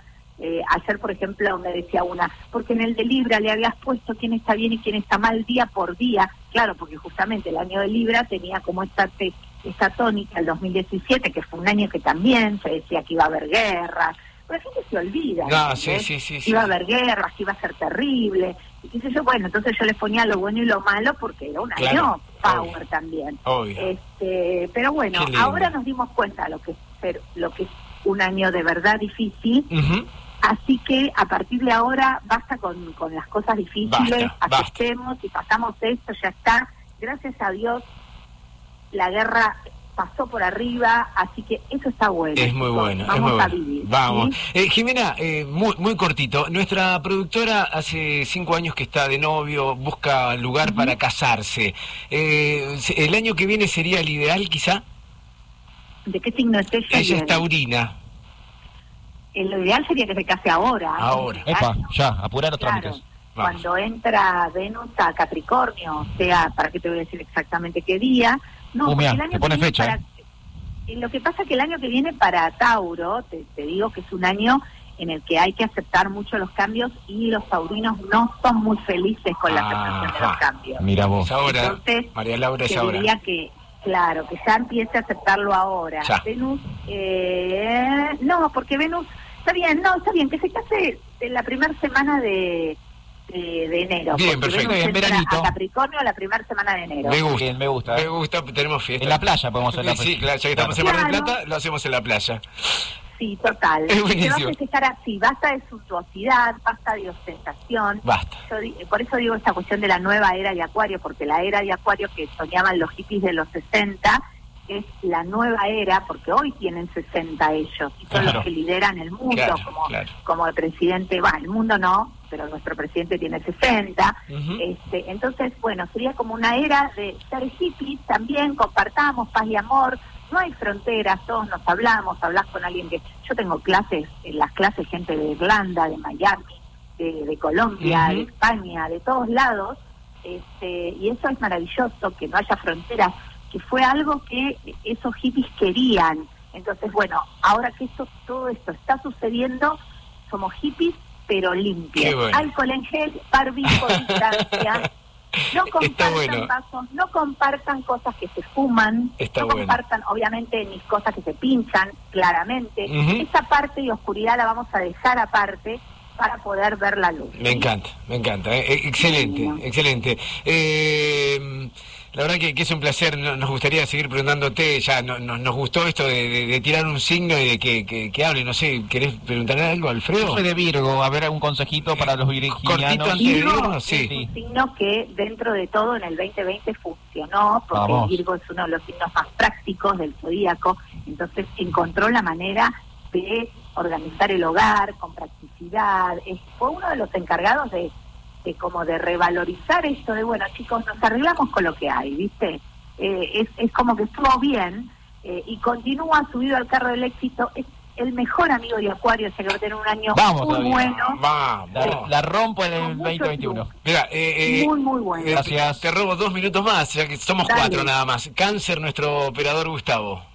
Bueno, cáncer tuvimos un año muy difícil, me, me incluyo, Sí. yo también lo tuve. Es- lo Eh, es. después siempre todo de a dos es mucho más fácil para cáncer y fue más fácil para, para cáncer en este 2021. Yo pongo el ejemplo de Ángel de Brito, que cuando estuvimos al final del año dijimos, tenemos, somos unos pobres desgraciados los cancerianos, siempre chupamos todo, nos absorbemos todo, porque la gente nos ve de afuera, ¿viste? Pero la verdad es que no, yo conociendo a Ángel sé que es un tipo que antes de salir al aire las angelitas le están rompiendo la cabeza a todos y es como una esponja, ¿entendés? Entonces, eh, así somos los cancerianos, yo también soy así, yo la pasé muy difícil, a mí me han hecho de todo, bullying literal, mandado con personas específicas, eh, pero bueno, Eh, eh, nada, de a dos todo es más fácil, Bien. entonces para el 2021, como cáncer también es el mejor amigo de Acuario, Virgo y cáncer son los mejores amigos Le de Acuario. Vamos, Gustavo, que la rompemos. Exacto. Muy bien. Y- También cáncer supo estar en el hogar y también logró fertilidad desde el hogar. Cáncer generó que el hogar sea fructífero. Así que desde el hogar también generando un montón de fertilidad. Atentos a los cancerianos que quieren tener bebés porque el 2021 se viene con todo. Bien, Gustavo, levanta el Gustavo. pulgar. eh, levanta el pulgar. Y cierro cortito conmigo, eh, Sagitario. eh, es mi signo. Mira, Sagitario ha tenido un muy buen año. Sí. Pongo ejemplo. No te puedes quejar, chacha. Yo, No vengo, bien, vengo bien, vengo bien, vengo bien. yo pongo ejemplo a Rodrigo Lucich, esta cuestión que hizo, que es genial, porque en esta, en este, en esta cuestión de ir sincronizados con la energía del año, ¿no? Capricornio se llevó la mejor parte, entonces, ¿qué había que hacer? Había que escalar, había que subir la montaña para ir a buscar, como Moisés, viste, las tablas de la ley. Entonces, ¿qué hizo Rodrigo? Escandalones, hizo el, Claro. el típica, la, la típica cosa sagitariana que es reírse, bueno, Jane Mamón que salió con su estelita a la noche, o sea, Sí, esa sí, sí. cuestión de ir, eh, bueno, pasa esto, bueno, caguémonos de risa literal, Obvio. eso es Sagitario y el año que viene Sagitario tiene proyectos para estar en el exterior, vender sus productos en otra parte, viajar, Wow. programa trascienda fronteras, que te vayas obviamente de viaje, que te mudes, también No, te mudanza, puedo creer, te juro que Te va a dar, vacación. chacha, se te da el año que viene. Te juro que estás Bueno, diciendo, vamos. estás diciendo todo lo que tengo en planes, que, que vengo desde hace años y que esta, esta, este 2020 se frenó a medias, o sea, bajó de velocidad, no se frenó, bajó de velocidad para mí, pero bien, positivo. Bueno, pero continuás y vas a poder lograr todo Sí, eso que sí, querías qué hacer. genia, qué genia. Bueno, me encanta, mi amor. Hermosa, te mando un beso muy grande, un placer haber dialogado con vos, Gracias. muchos mensajes, muchas preguntas, pero bueno, eh, te, te mando un beso y nos encontramos en la próxima, eh, gracias. Ahora, ¿sabes qué? Vamos a hacer una historia de que estuvimos acá. Dale. Eh, va a ser una historia Pau Mariposa del Mar, la siguen, que es la única colaboradora que tengo en Mar del Plata. Bien. Y ella les va a regalar cinco preguntitas eh, basadas en lo que estoy hablando. Ahora, ahora le aviso para que síganla en Instagram o si me siguen a mí, Jimena-la-torre. Bien. Y les regalamos cinco preguntas para los que pu- estuvieron escuchando el programa. Eh, un beso gigante, gracias de nuevo, Jimena. Gracias, mi amor, un beso. Un beso muy grande. Jimena La Torre, bueno, hicimos un paseo por todo. A mí me levantó la autoestima No, yo, increíblemente. yo, yo, no, yo no, no, no, ¿qué por mí? Acá tenemos una que se tiene que casar, otra que tiene que tener un pibe, vos te vas a ir al exterior y yo el año que viene la rompo, muchachos. Fiesta Vamos. en enero, eh, María Laura Lago se casa, eh. hasta la una, CNN Radio. Estás escuchando CNN Hora 10. Mar del Plata, Con la conducción de Darío Chacha Durán. CNN Radio, Siempre. del lado de la información.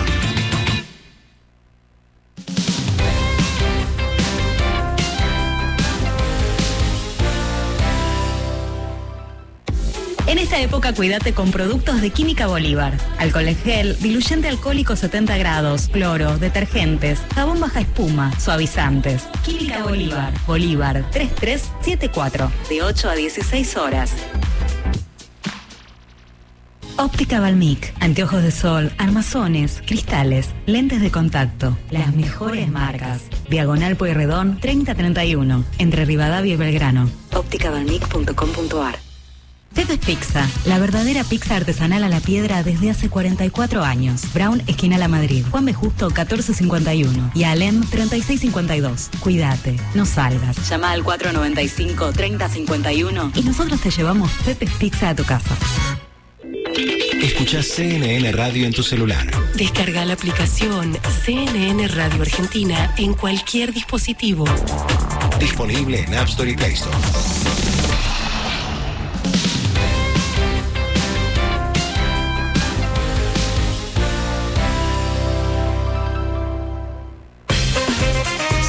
CNN Hora 10, Mar del Plata. Tres horas de pura objetividad. Aquí, Aquí, en CNN Radio. siempre. Siempre del lado de la información.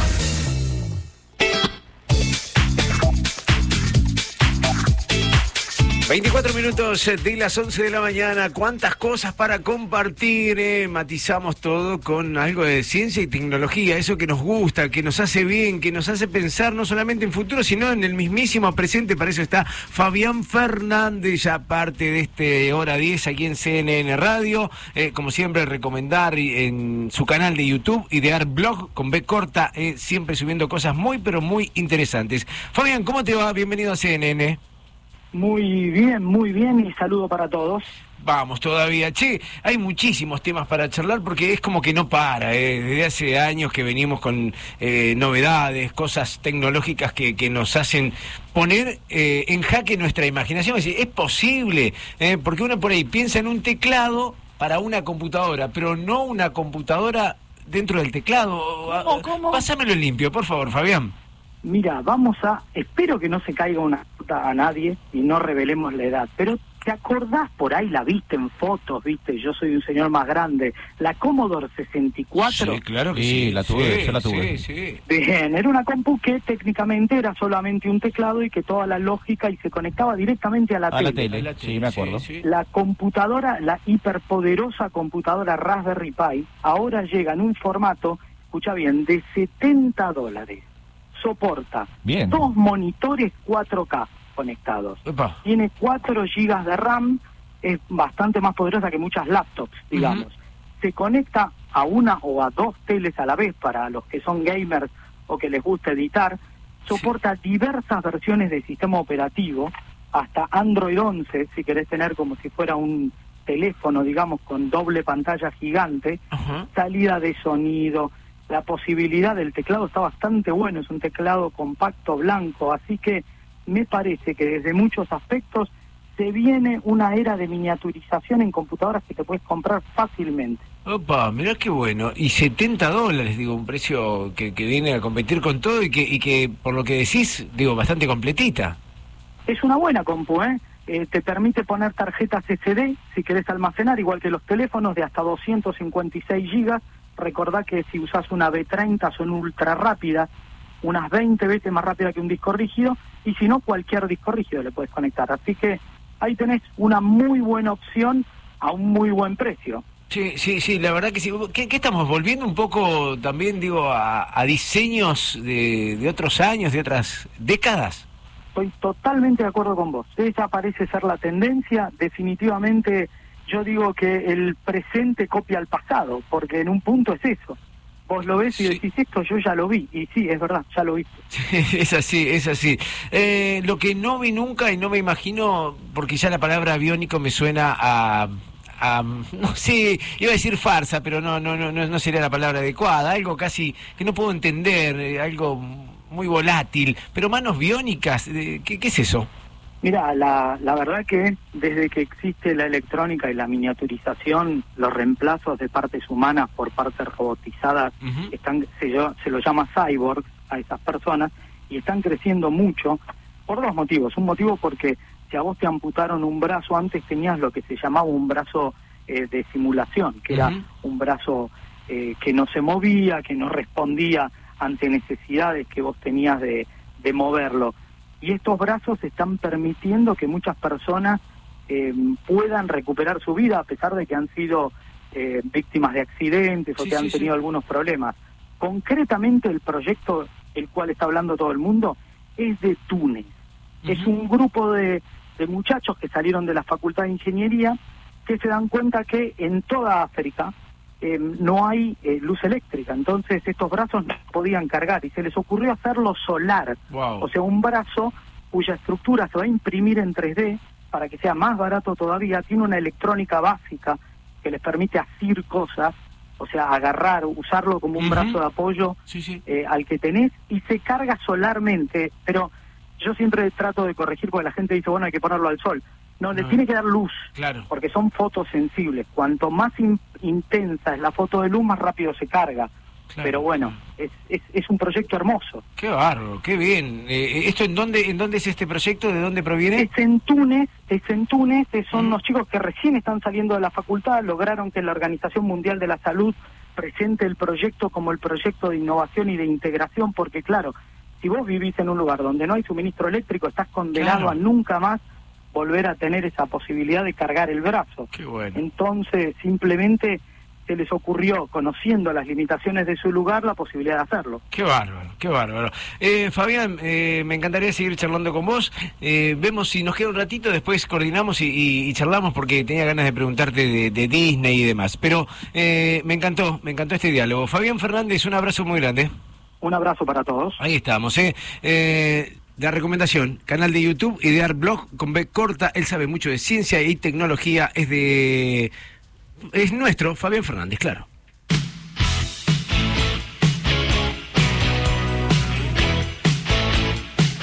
Hasta las 13. CNN Hora 10. Mar del Plata.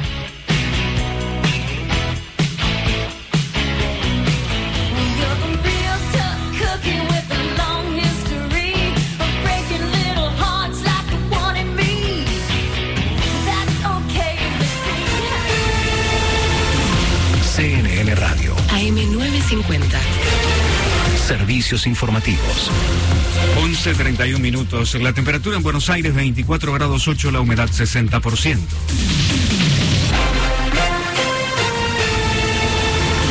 Santiago Cafiero aseguró que en las reuniones sociales no se respetan los protocolos. En diálogo con CNN Radio, el jefe de gabinete exhortó a la gente a cuidarse con conciencia, porque si no va a pasar lo mismo que en Europa, en referencia al rebrote del virus.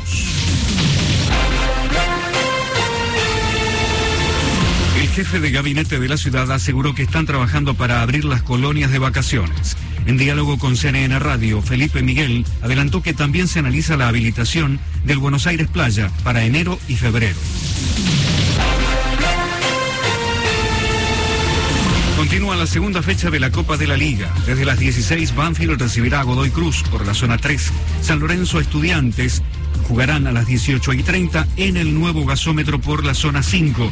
Y a las 21 y 15, River enfrentará a Rosario Central en cancha de Independiente por la zona 3. Está cortado por una feria barrial en Echeverría entre Conde y Freire en Belgrano R. 11.32 minutos, la temperatura 24 grados 8, la humedad 60%, el cielo está ligeramente nublado. El pronóstico anticipa despejado o algo nublado con una máxima de 26. La temperatura en Villa María, Córdoba, 25 grados con cielo despejado.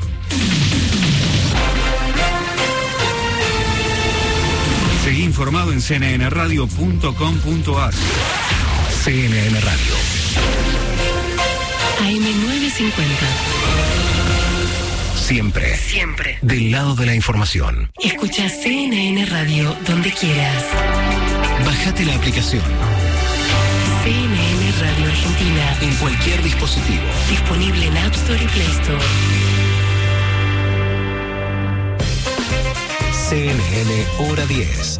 Mar del Plata. Tres horas de pura objetividad. Aquí, Aquí. en CNN Radio. Siempre. Siempre. Del lado de la información.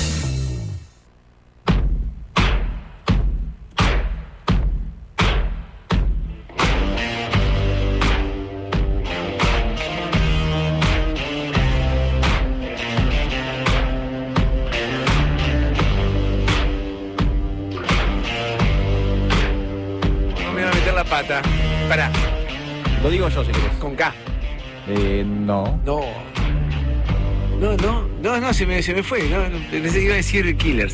No, no, no, no es Killers, con- son contemporáneos, son contemporáneos, son los Arctic Monkeys. Claro que sí. ¿Cómo no lo voy a saber? Qué bronca que me da. Atención fans de los Arctic Monkeys porque el próximo 4 de diciembre la banda va a estar editando un disco en vivo a beneficio. Wow, qué bueno. Sí, dentro de muy poquito, 4 de diciembre, disco vivo en a beneficio. El material eh, va a estar registrando un concierto que el grupo ofreció en el prestigioso Royal Albert Hall de Londres en el año 2018.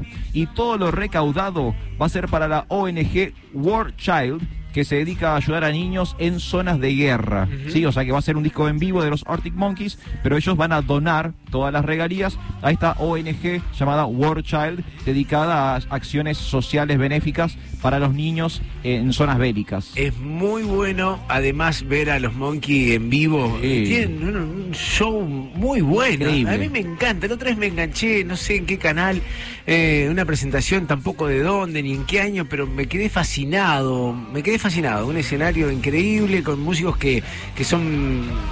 Que se contactan mucho con la gente y que suenan muy, pero muy bien. Banda muy buena en vivo y en unos lugares más eh, prestigiosos de- del planeta para tocar, que es el, el Royal Albert Hall, ¿sí? un lugar muy famoso Claro. eh, en Londres. Es un concierto del año 2018, son 20 canciones en total y el disco se lanza en formato CD y vinilo. Así que para el arbolito, ¿eh? 4 de diciembre, ya está lo nuevo de los Arctic Monkeys, disco en vivo. Eh, eh, a cinco días de mi cumpleaños se puede, se puede comprar. Se Sí, puede, y se puede bueno, y te lo compramos y te lo regalamos. Perfecto, eh, eh, vaya agendando. Perfecto, agende. Listo. Tengo un gran año. Yo, yo estoy. Vos vení, vos vení con viaje al exterior, ¿qué más te dijo? De todo. Creo que hasta la luna llego. mudabas. Todo llego, todo hago. Eh. Che, qué bueno esto eh, en vivo. Me gusta, me gusta. Arctic Monkeys sonando en CNN Radio. Same as I do.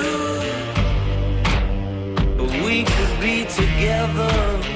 Y lo voy a usar de cortina, claro, a esta buena banda para saludar a, a este gran exponente, director de cine, creador de largometrajes, cineasta de vanguardia. Leonardo Damario, ¿cómo te va? Bienvenido a CNN Radio. Chacha, durante saluda. Hola, Chacha, ¿cómo estás? Muy bien. Muy Muy, bien. Gracias, gracias por este contacto con, con la radio. Eh, Leo es eh, marplatense y, está trabajando desde hace mucho tiempo eh, en este mundo de- de- del cine, de los largometrajes y demás, pero es noticia últimamente porque, bueno, explícalo vos, Leo, que, lo haces mejor que yo seguramente. Bueno, sí, la verdad es que hace ya años que estamos filmando. Acá en, bueno, en Capital, o sea, si bien uno es nacido y criado en Mar del Plata, eh, estoy viviendo acá ya casi más de la mitad de mi vida, ¿no?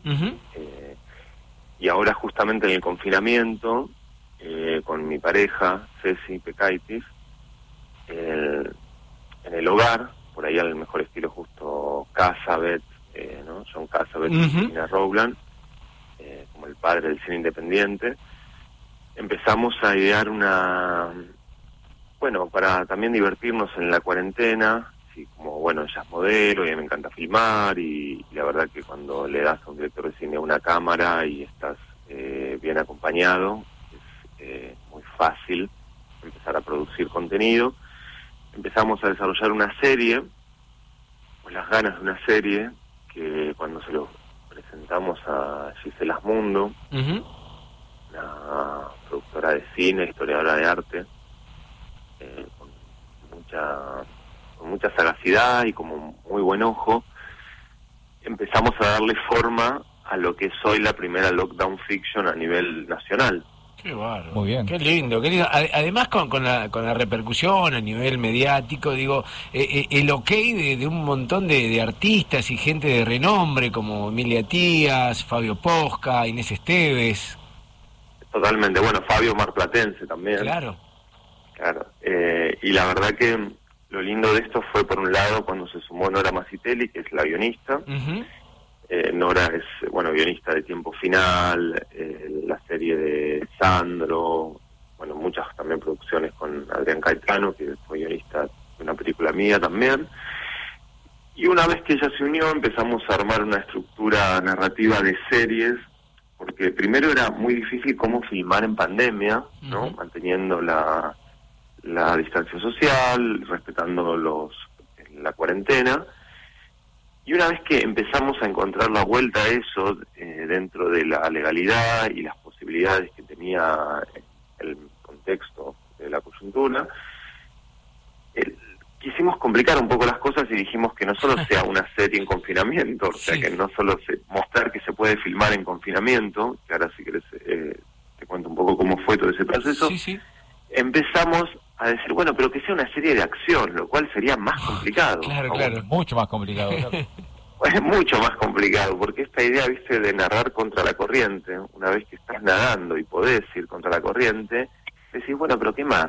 O sea, ahora quiero nadar contra la corriente y como el, como el cuento eh, chino, ¿no? De Nichiren Daishonin, de los budistas, donde estos peces globos que nadan contra la corriente, eh, después quieren nadar contra la corriente en una cascada. Entonces ya no es solo nadar contra la corriente, sino es eh, casi trepar contra la corriente. Y bueno, la verdad que se pudo. Lo más interesante es tomar todos los elementos que tiene el cine propios, porque creo que es una de las artes más complejas, eh, y el cine tiene per se la posibilidad del plano corto, que no tiene ninguna ninguna otra obra, porque una fotografía, eh, si bien la fotografía es eh, la vida en un instante, ¿no? Como se dice, creo que el cine, al ser 24 fotografías por segundo, es 24 veces la vida en un segundo. Y, es, y esta idea del plano corto nos dio la posibilidad de filmar de lejos, a distancia, con lentes teleobjetivos, quizás yo de un balcón y los actores eh, caminando por la calle. No, qué bueno. La verdad que fue mucho de la puesta en cuadro, por eso nombraba a Casabet, que es un director que trabajaba en la cámara, eh, o ahora tenemos, no sé, a Steven Soderbergh, que hace muchas películas y series para Netflix. Y ahí se empezó a ver esta dicotomía de tener un guion de hierro por el lado de Nora eh, y empezar a trabajar con el montaje. Y lo más complejo era que por ahí yo tenía que filmar una escena, si bien con Ceci en la casa lográbamos armar una dinámica eh, muy intensa y, y casi como de artista plástico, donde la cámara era mi pincel y ella era, eh, además de la musa, el lienzo y estábamos todo el tiempo esculpiendo y construyendo a Victoria la serie. Con los otros actores, no sé, el caso de Benjamín Vicuña, filmó con él y los contraplanos, o sea, las tomas que son los contraplanos de él, con Emilia, los filmé casi a los 15 días. Pero en el medio filmé con Carlos Belloso, con Natalie Pérez, otras secuencias de otros capítulos. Entonces, armar un clima energético de... Eh, es como que si nosotros tenemos esta charla y vos la pregunta me la haces hoy y yo te la respondo dentro de tres semanas, eh, la dinámica energética es muy diferente. Obvio, obvio. Necesito un trabajo extra, como, como el que te planteaste en todo momento vos.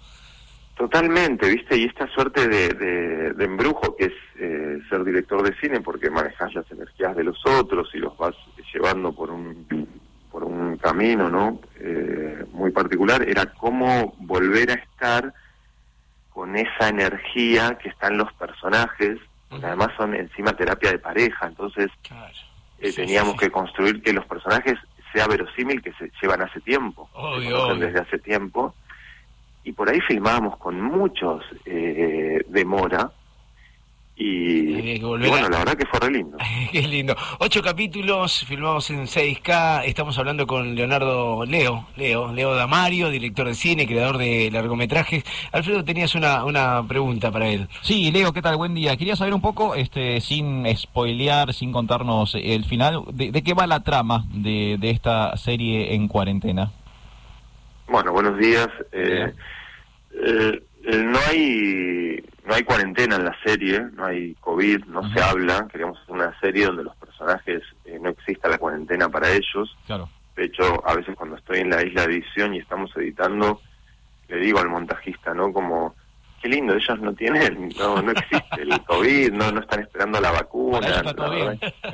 Para ellos está todo bien. Tienen otros problemas, ¿no? Eh, por ejemplo, el personaje de Emilia Tías, que eh, por ahí estoy spoileando un poquito, pero que su pareja es Benjamín y es la representación más extrema y fea del sistema heteropatriarcal, donde es un golpeador, abusivo, ultraceloso eh, y, le hace cosas muy terribles a ella, eh, pero no tiene el problema de, la cuarentena. Igual creo que también la cuarentena tiene algo muy interesante en la dinámica de las parejas donde está la violencia de género, porque la víctima no puede salir, no puede salir de ese círculo vicioso y, de, y de ese sistema horrendo, y obviamente después cuando se logra romper eso es, eh, es la justicia Sí, de algún sí, modo, pero pero también nos parecía interesante eso, la cuarentena, el encierro, tiene también que ver con, con un encierro emocional, ¿no?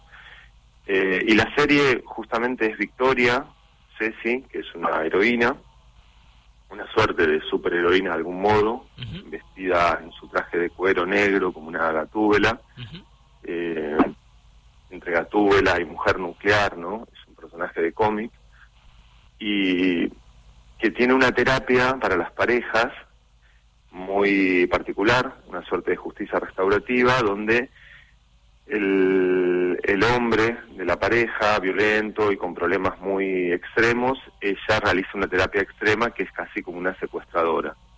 Y, y bueno, al victimario lo pone en lugar de víctima y a la víctima de algún modo en lugar de victimario, pero también se trata de que el hombre por primera vez escuche y esté eh, listo para para equiparar un poco la balanza, ¿no? Qué bárbaro, qué bueno. Eh, eh, ¿A partir de cuándo? ¿Cómo, ¿Cómo son los tiempos? Digo, y, y digo, el desafío de que, no sé, se vea también por Netflix en algún momento. La serie está en- se encuentra en postproducción. eh, después todavía no puedo hablar por un tema de tratativas y, y, viste por, por confidencialidad. Pero la verdad que igual muy pronto va a estar. Vamos, vamos. Me encanta, qué lindo, qué lindo escucharte. Eh, Leo, eh, la verdad que, me pone muy contento, digo, sé, sé por, por tu mamá Laura que, estás trabajando con, con mucha pasión sobre esto desde hace muchísimo tiempo y este momento creo que, que es así como el, momento bárbaro en tu vida profesional, así que me gusta que, que lo estés disfrutando tal como lo demostrás con esa pasión aquí en el aire de la radio. ¿eh? Te mando un gran abrazo. Dale, un abrazo para ustedes, bueno, y también un beso para ella. Ahí estamos, eh, Leonardo Damario, eh, apasionado, eh, con una serie Sí, señor, está bueno la serie, aprovechar este momento para filmar está genial. Y con- desafíos, ¿no? con grosos, ¿eh? Natalie Pérez, Carlos Belloso, Fabio Posca, Emilia Tías, Inés Esteves ahí participando. Muy bueno. Eh, de este, de, a ver, capítulos, ocho capítulos, 6K, llamado Victoria. Leo Damario también, eh, cineasta, no lo charlábamos, pero cineasta del mundo del rock. Ha filmado varios videoclips Sí, para bandas de, de rock nacional. La verdad que todas las charlas nos quedan cortas. Eh, hasta la una de la tarde, CNN Radio. CNN Hora 10, Mar del Plata. Tres horas de pura objetividad. Aquí, Aquí, en CNN Radio. siempre. Siempre del lado de la información.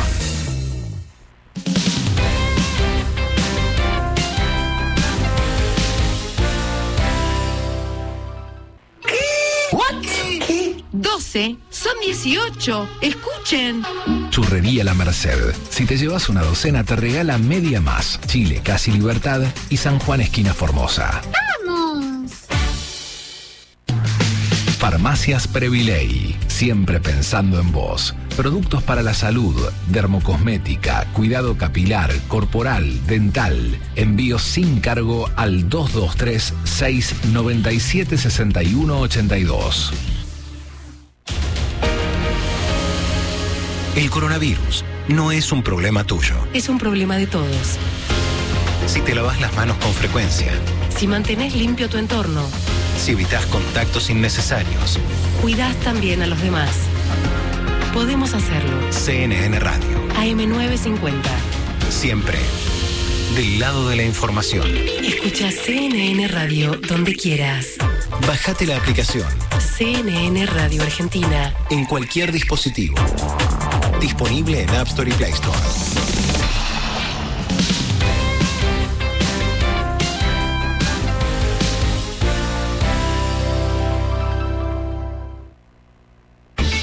Estás escuchando CNN Hora 10. Mar del Plata, Con la conducción de Darío Chacha Durán. CNN Radio, Siempre. del lado de la información.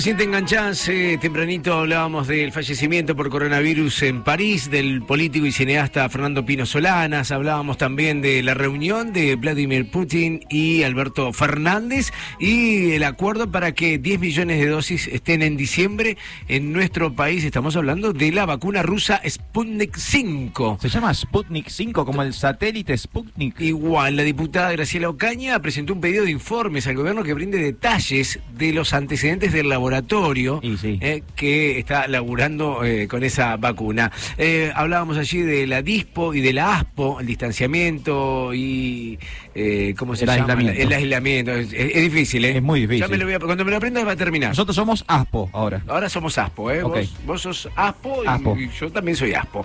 Eh, hablamos eh, también del dólar blue. eh, a- la ¿A semana dónde, pasada, ¿A dónde? ¿A qué cotiza? 195 la semana Ah. pasada. Ahora 157. Hay que comprar ahora. Ahora hay que comprar. Sí, sí, yo compré la semana pasada. Y perdiste. No, mentira, no compré, pero digo, era la intención, digo, imagínate. Está un poquito caro, ¿no? Imagínate, subsidios de 15 mil pesos a- en casos de fallecimientos por coronavirus. Muy bien. Eh, también lo charlamos. eh, bueno, muchas cosas, entre ellas eh, un informe que preparó nuestra productora María Laura Lago a propósito de las vacunas y lo que es la obligación de ponérsela o no, si va a entrar en el cronograma de, de vacunación. Esta es la segunda parte del informe, los detalles de lo que ocurre en cada uno de, de los países atento a este rebrote de coronavirus eh, en el mundo. Escuchemos la segunda parte del informe.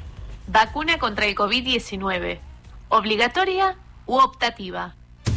En Argentina, la ley 22.909 establece que las vacunas son gratuitas y obligatorias para todas las personas. Es una política pública que prioriza tanto el beneficio individual como el impacto social.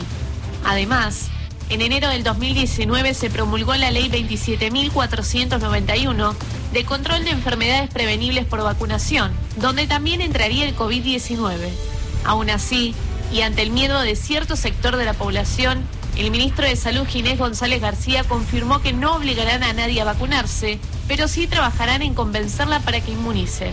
Según expertos de la salud, debe primar el derecho universal del cuidado de la comunidad, siempre que contemos con un producto seguro, eficaz y aprobado por las entidades regulatorias. Agregan que la obligatoriedad de la vacunación es clave, ya que se trata de un bien social. La posible inefectividad de un programa de vacunación por rechazo en la sociedad podría empeorar la pandemia por coronavirus. Sin dudas, los ciudadanos ubicados en grupos de riesgo, ya sean mayores de 60 años, con patologías preexistentes o embarazadas, estarán obligados a vacunarse por su propia salud. Ahora, Mar del Plata quedó seleccionada para encabezar los estudios de una de las vacunas contra el coronavirus. Según señalaron desde el establecimiento, se prevé que las pruebas comenzarán en los próximos días de diciembre. ¿Habrá resultados positivos? ¿Habrá resultados positivos? Es pregunta, ¿eh? Se pregunta María Laura Lago en este informe, la obligación de la vacuna contra el COVID, lo que dice el gobierno nacional, la palabra de, expe- de expertos, Mar del Plata también dentro de eh, las pruebas que se van a realizar. Bueno, en síntesis, un informe que deja una incógnita abierta Sí. y que veremos eh, eh, ¿Qué pasa? en breve. Pensé que se menos de un mes estábamos hablando de cuándo llegará la vacuna y ahora ya estamos diciendo que el mes que viene estará entre nosotros. Y el año que viene la era de Acuario. Te quedaste. No, no, yo estoy, estoy sumando cosas, estoy sumando cosas. me encanta, me encanta. Buen informe, María Laura Lago. Ocho minutos eh, para llegar a las 12 del mediodía. Nos queda un buen rato todavía para compartir. CNN Radio. En Mar del Plata, FM 88.3. CNN Radio. Siempre del lado de la información.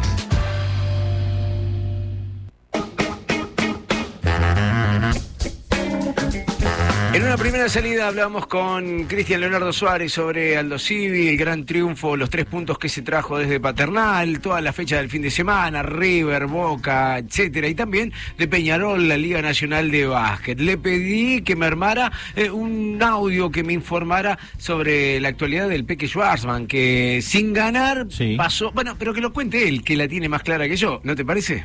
Ahora la información tiene que ver con el tenis, tiene que ver con el Peque Schwartzman, la derrota en el Master 1000 de París en cuartos de final frente al ruso Daniel Medvedev, el número 5 del mundo. Tenía que esperar luego de eso el Peque el partido entre Rafael Nadal y Carreño Busta. La victoria de Rafa Nadal lo terminó convirtiendo en uno de los ocho mejores tenistas del 2020 y ganarse el pase directamente al torneo de maestros que se va a estar jugando a partir del 15 de noviembre. Ahí estará entonces el Peque Schwartzman con los ocho mejores tenistas del mundo, Djokovic, Nadal, Dominic Thiem, entre otros, para cerrar un 2020 fantástico para el Peque Schwartzman y de esta manera ser el octavo argentino en formar parte de este torneo de maestros que, como decíamos, se va a estar jugando en Londres a partir del 15 de noviembre. Amigos, que tengan un extraordinario fin de semana. El próximo sábado la seguimos.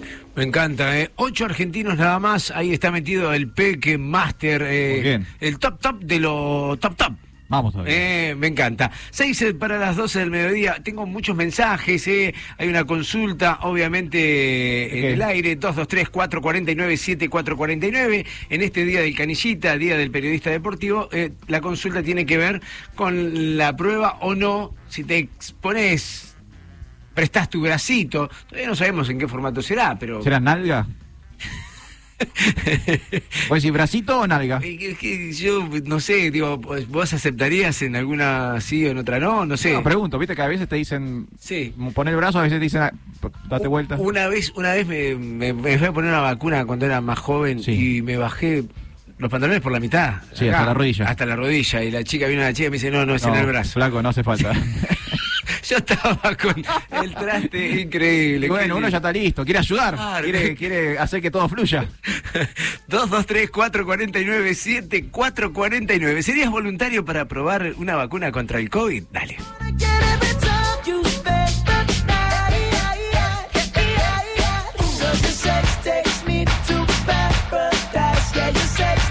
CNN, hora 10, Mar del Plata. Con la conducción de Darío Chacha Durán. Aquí en CNN Radio, siempre del lado de la información.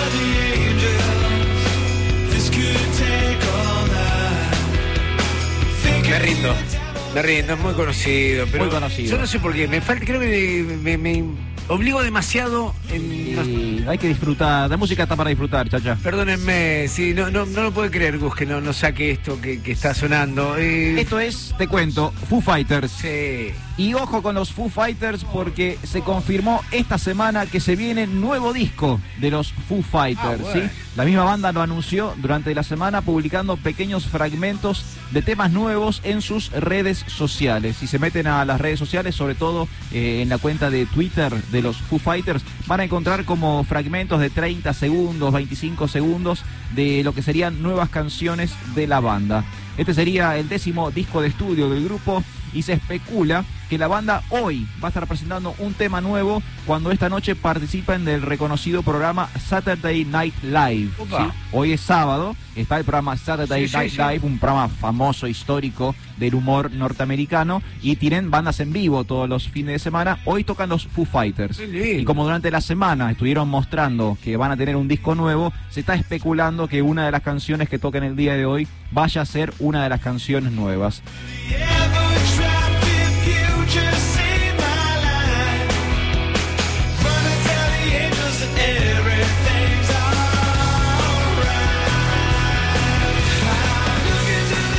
Todavía no hay título ni fecha de lanzamiento para este futuro álbum de los Foo Fighters, pero atención, y esto te va a gustar, Chacha Durán. A ver. Porque Dave Grohl confirmó que las nuevas canciones están fuertemente influenciadas e inspiradas en el disco Let's Dance Uh, de Bowie. David Bowie del año 1983. Wow, qué lindo. Escuchaste, pero analizá la mezcla, lo que puede surgir Por eso, de eso. claro, vamos a ver qué sale de el, el rock, eh, hard rock grunge de los Foo Fighters y del pop bailable de David Bowie en los 80. Deberíamos generar un glam hard rock. ¿Cómo, qué, qué le ponemos? No sé qué va a salir, pero bueno, me entusiasma. A mí ¿no? también. Va a ¿eh? ver qué pasa. Se le erizaron los eh, vellos del brazo a nuestro Nicolosi cuando hablaste de esta dupla, o por lo menos de esta unión musical, ¿eh? Foo Fighters inspirados en David Bowie, año 83. Qué lindo, ¿eh? Así está la música. Preparándonos para la última parte, la última hora de este hora 10 aquí en CNN Radio, donde vamos a matizar más entrevistas, eh, más invitados, más información y la música. Digo, ¿me tengo que preparar solamente para el final o en el medio habrá cosas interesantes? También hay más cosas, pero el final eh, ya están los chicos acá de lo- los vedores, ¿no? Del Ajá. libro Guinness, porque yo quiero que, que conste en actas lo que va a suceder el día de hoy. No estoy seguro si voy a poder pronunciar correctamente el nombre del tema y mucho menos el nombre del disco. Opa. Voy a hacer mi mejor esfuerzo, ¿Vos pero decís- es un idioma que no manejo. ¿Vos decís que no sonó nunca en las radios argentinas? Yo estoy casi seguro, convencidísimo, que esta canción y esta banda en particular nunca sonó en la República Argentina. Mira, me agrando y quizás Latinoamérica. Ah, bueno. Un minuto para las 12 del mediodía, CNN Radio.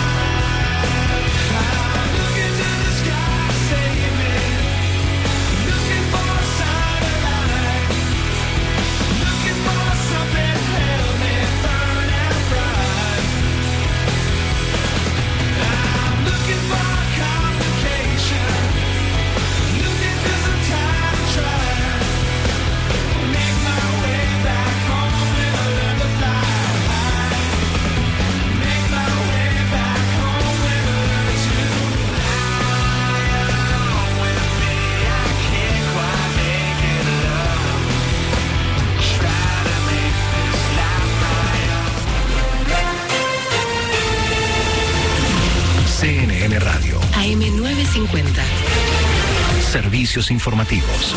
12, un minuto. La temperatura en Buenos Aires 24.8, la humedad 60%.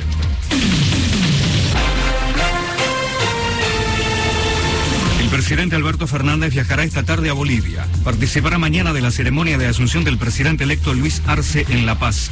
Además, mantendrá encuentros con el rey de España Felipe VI y con el vicepresidente español Pablo Iglesias, entre otros. Ministro de Salud aclaró que no será obligatoria la aplicación de la vacuna contra el coronavirus. Ginés González García garantizó que las vacunas que llegan al país tendrán que pasar todas las pruebas de eficiencia y seguridad.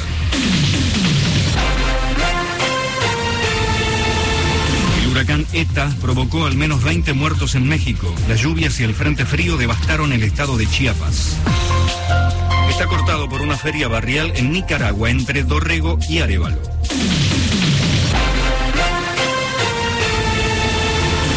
12, 2 minutos, temperatura 24 grados 8, la humedad 60%, el cielo está despejado, el pronóstico anticipa despejado o algo nublado, máxima 26. La temperatura en San Juan Capital 24.2 con cielo despejado. Seguí informado en cnnradio.com.ar. CNN Radio. AM950. Siempre. Siempre. Del lado de la información. Estás escuchando CNN Hora 10. Mar del Plata. Con la conducción de Darío Chacha Durán. CNN Radio. Siempre. Del lado de la información.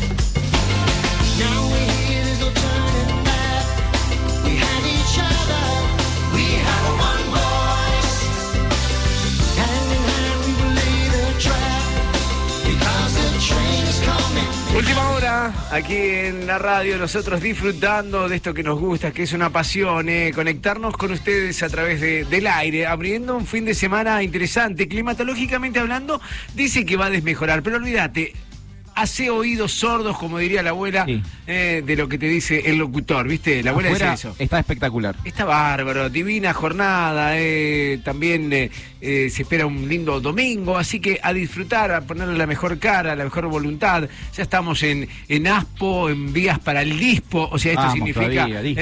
Dispo para todos. Dispo para todos, me encanta el nuevo término, nos va a ayudar. Debe haber habido un montón de memes y demás, ¿no? Sí, me imagino. Yo no presté atención, pero seguramente. Mensajes que llegan, ¿probarías la vacuna? ¿Serías voluntario para la vacuna china? Hola Chacha, equipo, ¿qué tal? ¿Cómo andan Buenas, todos? buenas. Espero que se encuentren bien. Bien. Roy 505. Eh, más que opinar, una consulta con respecto a la, a la vacuna. ¿Esa vacuna qué es? Eh, ¿Preventiva o curativa? Eh, es decir, ¿la pregunta. vacuna sirve para mm, prevenir el coronavirus o, o sirve para aquel que contrajo la enfermedad curarse por medio de esa vacuna? Eh, ya disculpen, nos vemos. Es la pregunta del millón, ¿eh? información de eso. La pregunta del millón. Muy buena pregunta. Muy buena. No sé decirte qué es. Te, te lo dicen después que te la ponen. No, esta. Pero- pero Este toca, es un tatetí. A vos te toca cura, a vos te toca prevención. La que te toca, te toca. Es, es raro, uno se ríe con algo de la salud, pero, bueno. es así, porque además, digo, en el mundo, pensá que se están probando 60 vacunas. Sí, distintas. Distintas. Claro. Eh, Argentina le corresponde probarse la China canadiense. Que no va a ser la que vamos a comprar después. No, porque ya eh, habló eh, Fernández con Putin eh, y dijo, Vamos a tener la rusa después. vamos a tener la rusa. Dios mío. ¿Y ¿Por qué nos toca probar la China? No sé, no sé. Suena no feo, sé. pero suena Claro. feo decir, no quiero probar la China, ¿no? Yo prefiero a la- a la rusa.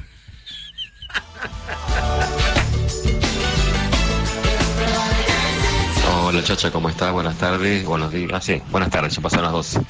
Eh, sí, sí, yo pondría el cuerpo eh, para hacer un experimento con la vacuna, de qué onda. Muy bien. Además, eh, de última no. También nos postulamos tipo, viste, tipo hamster, si tienen alguna jaula, bueno, sí. también le mandamos adentro y ya hacemos que experimenten con todo, viste, ya que estamos. Che, un abrazo para todos, buen sábado y pasen al lindo. Gracias. Sergio 195, perdón, me Igualmente, Sergio. nombre. Un abrazo muy grande. Gracias por estar, gracias por sumarse, gracias por opinar también, ¿eh? Muchos mensajes hoy, ¿eh? Mucha aceptación. Mucha aceptación. No, la gente este, se, se deja. No lo, no lo imaginaba, no lo imaginaba. Nos ponemos un poquito más serios porque ya está en línea, eh, docente, licenciado en Economía, investigador de la Universidad Nacional de Mar del Plata, Eugenio Acti Di Pascuale. Bienvenido a CNN Radio Chacha Durante Saluda.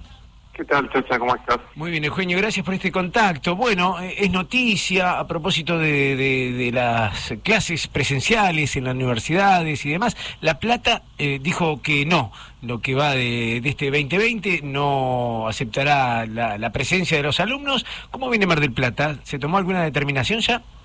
Eh, bueno, eso ya se hizo algún comercial y, y en principio la Universidad Nacional de Mar del Plata había sido, eh, tenía presente de que hasta que no haya cambios condiciones sanitarias o alguna vacuna con un calendario previsto, la- el primer cuatrimestre iba a ser, eh, vir- se iba a mantener la virtualidad. Así que por ahora hay que esperar a ver qué se decide a nivel de provincia, eso es una decisión eh, y después de las como lo mismo que se dijo así a nivel nacional, que pasa a la provincia y después las condiciones sanitarias de cada ciudad y a partir de ahí se verá lo que sucede. Bien, bien, bien. Eh, o sea que, que hay que esperar una, una decisión. ¿No, ¿No lo toma la universidad propiamente dicha la, la decisión?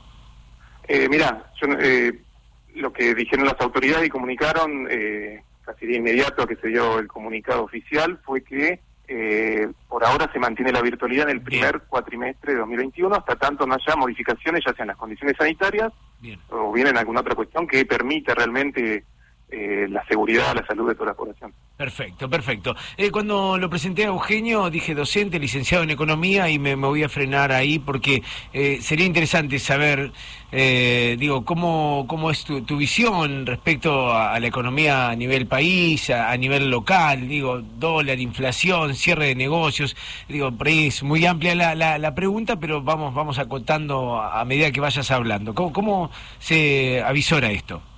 Bueno, mira, la verdad que el, la pandemia, el, el aislamiento social preventivo obligatorio a todo el país lo fue eh, le fue impactando de una manera diversa. En un principio Mar del Plata eh, tuvo prácticamente cerrado eh, la mitad o la mitad de los trabajadores en una encuesta que hicimos no, no estaban cumpliendo sus tareas, sus actividades laborales y gran parte de esa población no podía eh, cobrar ningún tipo de salario, ningún tipo de ingreso.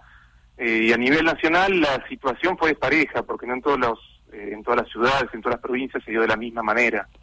Lo cierto es que eh, los datos que se disponen son hasta el segundo trimestre, por lo tanto no tenemos datos todavía que van a estar dentro de un mes y medio, al tercer trimestre, y lo que uno puede ver que el impacto ha sido fuerte. Caída del empleo, eh, aumento de la desocupación, eh, obviamente en distinta medida, pero la caída del empleo no se trasladó a una mayor, un mayor número de gente buscando trabajo, porque muchas de esas personas durante el segundo, trime- eh, segundo trimestre no, no podían salir a buscar trabajo, porque estaba prohibido salir de las casas. Por lo tanto, eh, los indicadores a nivel de trabajo, a nivel de la caída del producto, eh, son eh, preocupantes. a los indicadores, ya te digo, el último dato disponible al segundo trimestre. Las perspectivas para lo que es el tercer trimestre, que pasaría dentro de un mes y medio, es que en algunos sectores ya se podía vislumbrar algún tipo de recuperación, como la industria, y que podía estar empujado porque algunas familias podrían haber adquirido más equipo de tecnología, eh, algún equipo durable o distintas cuestiones de acuerdo al poder adquisitivo hacían que, ya te digo, la, la industria tuvo una recuperación, pero bueno, hay sectores que todavía continúan con un impacto muy fuerte, el sector de entretenimiento, teles y restaurantes son los que están más perjudicados, acá a nivel local tuvimos eh, una, los sectores de la economía social y solidaria también tuvieron su, su impacto, y en términos generales del trabajador por cuenta propia y, y las mujeres han sido las que más perjudicadas se han visto en todo este, en todo este tiempo. Es, es así. Y, y- y digo, eh, más allá de, la cuarentena, el encierro y demás, tiene que ver con, con una historia de- de- del país, malas decisiones o no, pero digo, dólar, inflación, Fondo Monetario Internacional, digo, deudas, básicamente digo, y si tenemos que subir eh, escalonadamente, ¿son los principales culpables? Y mira, eh, si vas a, cuestiones del dólar, histórico en Argentina, la inflación también, porque desde que se tienen datos desde el año 44 hasta acá, salvo los picos inflacionarios que hubo en el 89, 84, 90 eh, y algún otro año más, eh, la época de Rodrigazo también, me estaba olvidando, los picos, salvo esos picos inflacionarios, siempre eh, la Argentina tiene un 25% de inflación promedio, o sea que eso es algo estructural que está entre nuestro país. Y la deuda a partir de fines de los 70 eh, comenzó a ser un problema para Argentina en los 90 y en los últimos cuatro años eh, se volvió a, a incrementar esa deuda, lo que nos hace que tenemos que generar dólares genuinos a través de exportaciones y en este contexto es como una utopía, porque realmente no están dadas las condiciones de que el mundo esté funcionando para eh, generar un volumen importante de exportaciones y tenemos la restricción de la deuda que no nos estamos en un círculo vicioso porque tenemos la restricción de la deuda que necesitamos los dólares para pagar la deuda eh, y por lo tanto es una restricción muy fuerte para que la economía argentina vuelva a crecer por eso era tan importante el tema de la reestructuración que tuvimos hace unos un mes Claro. Estamos en comunicación con Eugenio Actis Di Pasquale, docente, licenciado en Economía, investigador de la Universidad Nacional de Mar del Plata. Y a propósito de, de Mar del Plata, y para hacerlo gráfico, digo, la llegada de la temporada, esta apertura, entre comillas, para, para recibir turistas y demás, ¿es, es una curita, una, una pequeña venda en una gran herida? Y eh, Mar del Plata es una de las ciudades más afectadas a nivel nacional en temas de empleo. No tenemos datos de nivel de producto, de- del Producto Bruto Geográfico actualizados, pero esto, la temporada va, va a ayudar. Eh, uno quisiera que sea y desea que la- sea de la mejor forma posible y que realmente represente en aquellos sectores que tuvieron un impacto muy fuerte en estos últimos meses, que les represente una, una recuperación pero obviamente hay gran parte de la población que ha visto una merma importante de sus ingresos y hay otra parte de la población que por ser grupo de riesgo o por temor no se va a trasladar, por lo tanto eh, es, es muy probable que la temporada no sea una temporada como tuvimos en algunos años que eran de gran movimiento. Claro. Esperemos que sí lo sea, Claro, claro. Eh, pero seguramente va eh, a muchos sectores les va a representar un, un respiro.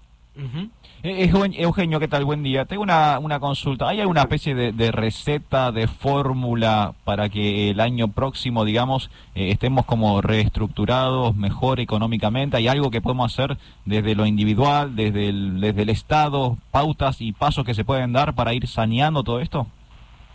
Eh, desde lo individual no, no nos carguemos de responsabilidad a nivel individual, ya creo que todos hacemos Sí, eh, sí, sí, eh, todos y todas hacemos demasiado, pero desde el Estado obviamente que sí, eh, no hay una receta primero, porque no hay una receta y nunca la subo. A veces uno quiere, en muchas escuelas de pensamiento, de la economía tratan de transmitir recetas para salir, para curar alguna enfermedad económica. Acá en realidad lo que sí se necesita es una, una participación del Estado pero como la tuvo en un comienzo, al inicio del aislamiento, que fue eh, asistencia a aquellos sectores que perdían sus ingresos, se tiene que ir haciendo una transición, que algo lo fueron diciendo, que a fin de año algunos programas se van terminando, se tiene que hacer una transición para comenzar a activar la economía y activar la participación eh, o la inserción laboral de las personas. Que eh, los programas que en muchos momentos se llevaron a cabo, como del seguro capacitación y empleo, donde las personas terminaban su formación para poder insertarse laboralmente, algún programa de inserción laboral similar, pero no podemos dejar eh, al mercado que se encargue de solucionar esto porque esta pandemia eh, reforzó las desigualdades existentes o las hizo visibles y por lo tanto si el Estado no participa la sociedad va a quedar segmentada eh, o sea va a ser una marca una nueva marca estructural en la economía argentina Eh, la verdad, no, nos queda así un sabor amargo, ¿no? Cada vez que, que hablamos con, con alguien que conoce un poco más que, que nosotros de economía, más allá que, que vivimos todos y entendemos que, que afecta a nuestros bolsillos directamente, eh, es como que no, no hay algo claro en un futuro cercano. Hay que, que, que seguir esperando, no sé qué, uno se pasa la vida esperando. Sí, o sea... no a ver es, es una no, perdón no sé te corté no sé si querías No, no, no, no, no, contame, contame. No, no, no, en realidad eh, si eh, Argentina siempre, en los- eh, si algo que lo caracterizó fueron las cuestiones de la, de la incertidumbre y acá en esta, en esta situación es- esa incertidumbre está presente, porque hace unos meses también me preguntaban qué va a suceder en tal momento y bueno, si continúa el aislamiento pasa tal cosa, si no continúa pasa tal otra, si empezaron a incrementarse los casos en Europa y de vuelta están con eh, eh, volver a, a- a aislamientos obligatorios en Dinamarca, decían el otro día. Entonces digo, acá hay una incertidumbre que se suma a lo económico, es esta incertidumbre de una condición sanitaria que ya es mundial, no es algo, es algo que nos excede. Claro. Y después está la decisión de las autoridades de, de cómo manejar esta eh, dicotomía entre economía y salud, porque obviamente no se puede mantener toda la economía parada eh, mucho tiempo, porque después eh, Sí, sí, sí. la gente se va a morir de hambre, como bien se dice, y por lo, y también tiene que velar por la, o sea, y cuidar la salud de la población. Por lo tanto es es una decisión difícil en términos de decisión gubernamental, pero bueno, eh, si hablamos de incertidumbre se le suma algo más a la, a la Claro. cuestión argentina. Es verdad, es verdad, es así. Eugenio, gracias por este contacto con CNN Radio. Bueno, gracias a ustedes. Eh, ahí estábamos, eh, charlando con Eugenio Actis Di Pasquale, docente, licenciado en Economía, investigador de la Universidad Nacional de Mar del Plata. Eh, Me quedo con Jimena La Torre. ¿eh? Si vamos a hacer pronósticos para el año que viene, no me gustó lo de Eugenio. No me gustó. Está difícil, está difícil, pero vamos a poner la mejor onda. Dale, hasta la una, aquí en CNN Radio. Hasta las 13. CNN Hora 10. Mar del Plata. CNN Radio. Siempre. Siempre. Del lado de la información.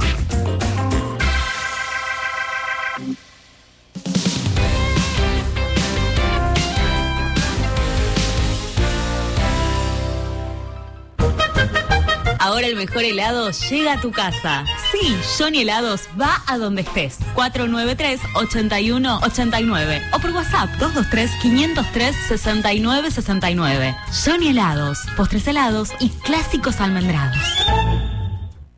JCK Electrónica, informática, telefonía celular, electrogar, iluminación, audio y más. Mira todo en electrónicajck.com. Reservalo por WhatsApp al 223-541-0777 y buscanos en las redes sociales. ¡Quédate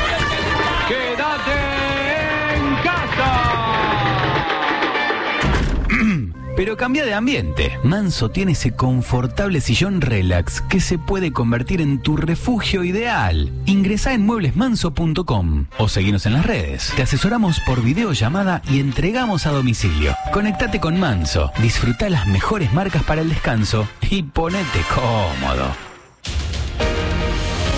No es fácil cambiar de costumbre, y menos por obligación. Pero el coronavirus nos obliga a hacerlo. Protégete con el brazo o un pañuelo cuando toses o estornudas. No tenés que cuidarte solo vos. Tenés que cuidar a los demás. Podemos hacerlo. CNN Radio, AM950. siempre del lado de la información.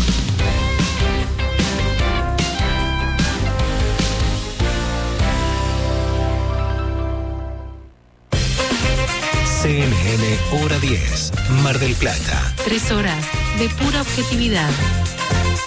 Aquí, Aquí, en CNN Radio, siempre. siempre del lado de la información.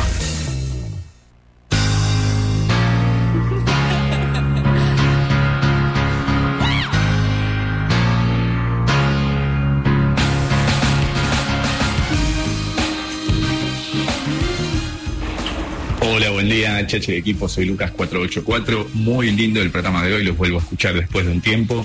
Respecto al tema vacunas, digo que no, no me ofrecería como voluntario. Más bien creo que nos tendríamos que vacunar contra el miedo. En fin, muy buena la astróloga, muy positiva, muy pilas. Y excelente el informe de Di Florio sobre Sid Barrett. Estaría bueno si ponen un pedacito de Shine on You, Crazy Diamond, canción que Roger Waters le escribe al señor Sid. A cuidarse y quererse, el secreto está en las ganas de vivir.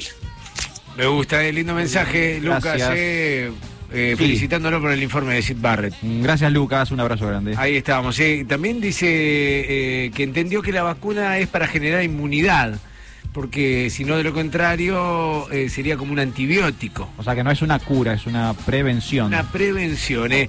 Eh, voy con un mensaje más, eh, tengo mucho para contarles, tengo muchos audios de personalidades que tienen que ver con la información a nivel nacional. Hola Chacha, ¿cómo están? Hora 10, qué lindo, el sábado a disfrutar. No, ahora me quedo más tranquilo, estoy feliz con Eugenio. Mi pum para arriba, no sabés qué bien me hizo escucharlo. El resumen económico total. mató a todo el mundo. ¿eh? Abrazo, no sé si hoy le escuchamos a ella, no sé si está o no está. La grande.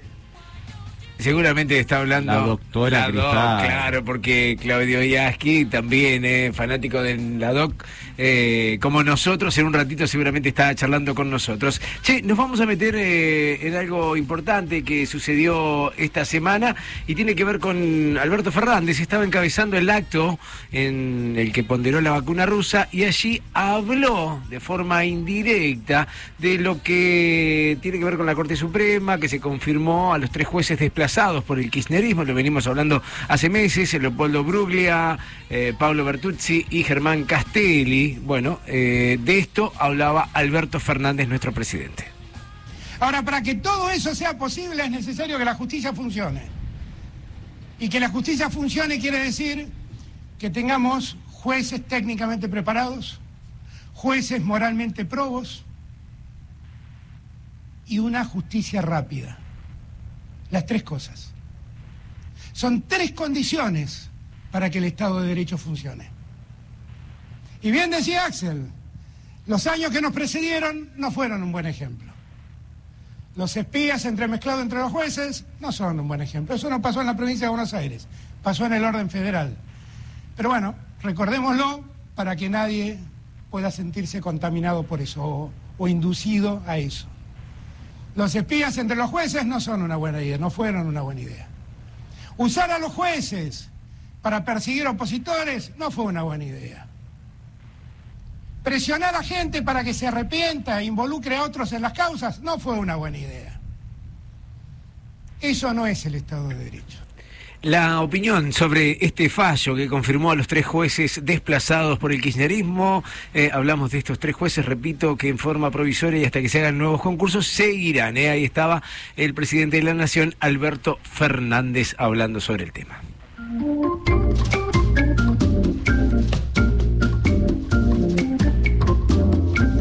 Es increíble eh, el poder de Claudio Yaski. eh, La nombró hace instantes, ¿Viste? dijo está, no está y apareció. Vamos, todavía. Nuestra pediatra, Cristal Albaitero, bienvenido a CNN Radio. ¿Cómo estás? Hola chicos, hola Alfredo, hola Chacha, ¿cómo están? Muy bien, disfrutando eh, por lo menos de, de este inicio de sábado lindo, porque el servicio meteorológico habla de lluvia. Eh, no sé si estás en la calle, ¿ves algo parecido a, a que pueda caer agua? La verdad que no, Chacha, la lluvia cayó anoche. Yo cuando dijiste hoy tempranito que se venía la lluvia, la verdad que no lo imaginaba. El solcito está lindo, el calor agradable, La verdad. eh, pero no sé qué pasará con el pronóstico. Está como nosotros el pronóstico, Sí, como sí, una sí. ola que sube y baja.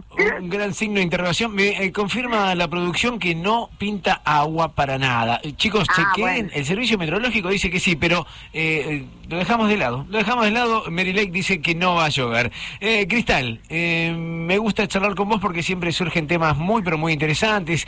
Mucho tiene que ver con la, la pre- prevención de accidentes. Digo, nos metemos un poquito en las bicicletas, los niños en los ciclomotores, la seguridad, básicamente. Sí, es verdad. La idea por ahí de este espacio es también generar un poquito de conciencia, bueno, y en este caso por ahí hablar un poquito de lo que es las bicis, que esta- en esta época se han visto eh, con tanto uso, hubo mayor compra, mayor venta, porque fue una forma de, de poder salir y estar al aire libre con ciertos cuidados, incluso poder encontrarse con amigos los más adolescentes, ¿no es cierto? Eh, bueno, andar en bicicleta para todos es algo que una vez que se aprende es algo muy fácil, pero no debemos olvidarnos que también se deben respetar las leyes y las normas de tránsito como si hubiera si fuéramos en otro vehículo. Parece que solo las leyes de tránsito son para los autos y no es así. Eh, es importante desde pequeño empezar a generar conductores responsables. Por eso es muy importante a los más chiquitos acompañarlos con la bici, empezar a enseñar, sobre todo con el ejemplo, y ir aplicándolo a los más grandes. Sí, ¿sí? me- metemos, metemos la pata. Me, me considero un tipo que, que, o sea, bastante cuidadoso ante el movimiento dentro de la sociedad eh, a nivel ciclístico, pero a veces, viste, decís, oh, no viene nadie, cruzo en mando. rojo. Cruzo en rojo, sí, voy por la vereda. Mal, mal. A veces hago mea culpa y digo, no, te- hay que cambiar esto porque además los chicos, como vos bien decís, absorben estas malas costumbres y las repiten. Exactamente, tenemos mucha deficiencia en lo que es educación vial. Eh, así que por eso somos bastante irresponsables, ¿no? A la hora, creo, de cualquier eh, vehículo que podamos trasladarnos y transportarnos.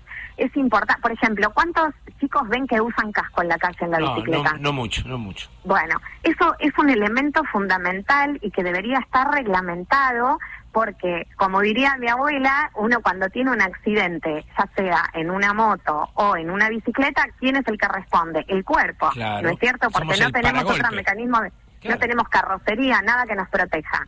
Entonces, la cabeza es uno de los lugares que genera más lesiones. Por eso la- lo fundamental de usar el casco.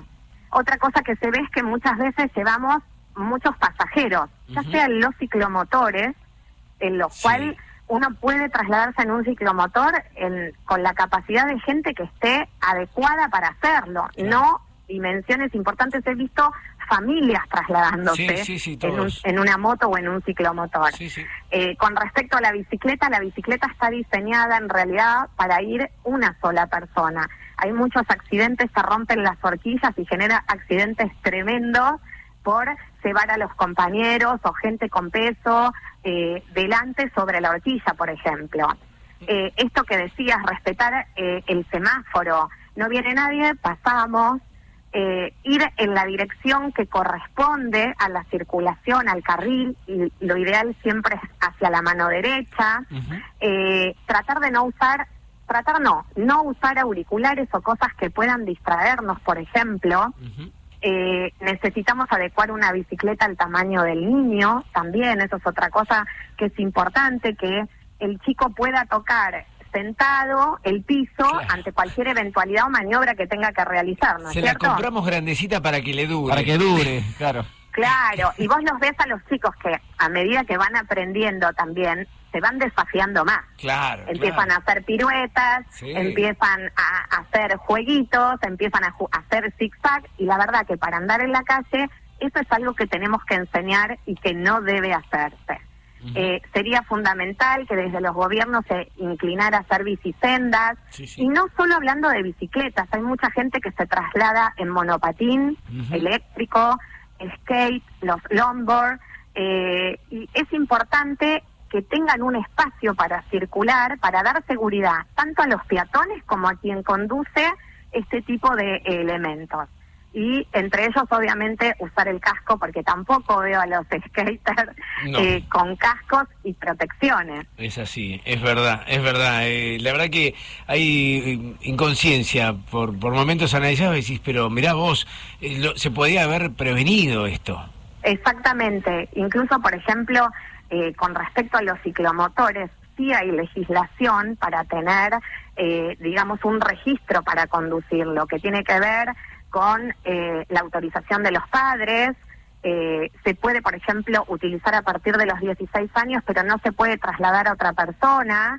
Y en casos mayores, eh, tiene que ver con las cilindradas y los centímetros cúbicos, que es lo que se habilita darle un registro a un chico, por ejemplo, de 17 años para andar en una motocicleta o en un ciclomotor. Y otra cosa que se nos viene en vista también es el tema de los cuatri, ¿no es cierto? Uh, eso, ese, ese Eh, tema, ese tema lo vamos a charlar si te parece la semana que viene. Me gusta seguir sobre, sobre esto para tratar de, de generar más conciencia. ¿Te parece, Cris? Exactamente. No nos olvidemos que la seguridad está en relación a la responsabilidad del conductor. Así que a la hora de regalar un cuatri, de regalar una moto, de regalar una bici, tenemos que estar también pensando en la educación y la responsabilidad que va a asumir el conductor. Perfecto. Beso grande a la familia, Cris. Eh, gracias por este contacto con la radio. ¿eh?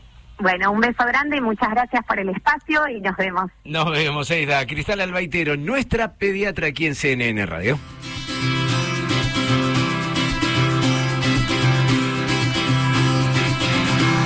I try to discover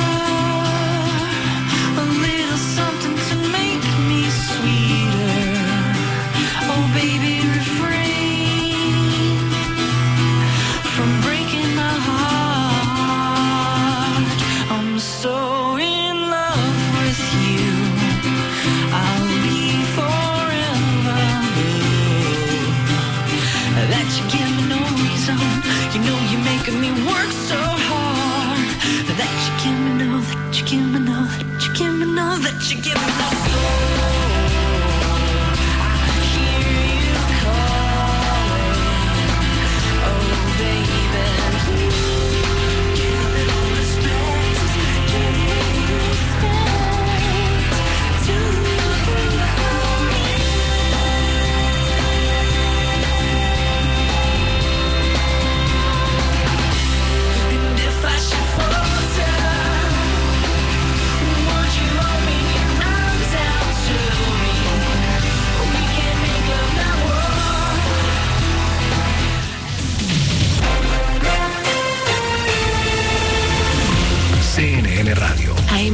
AM950.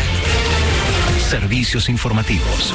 12, 32 minutos. La temperatura en Buenos Aires 24.8, la humedad 60%. En diciembre es probable que se pueda empezar a vacunar a los grupos de riesgo, así lo anticipó el ministro de Salud Ginés González García. Destacó que el gobierno ruso y el laboratorio Pfizer adelantaron que podrán entregar dosis el mes que viene. Con respecto a la vacuna de AstraZeneca, González García informó que llegaría una primera tanda en febrero y otra en marzo.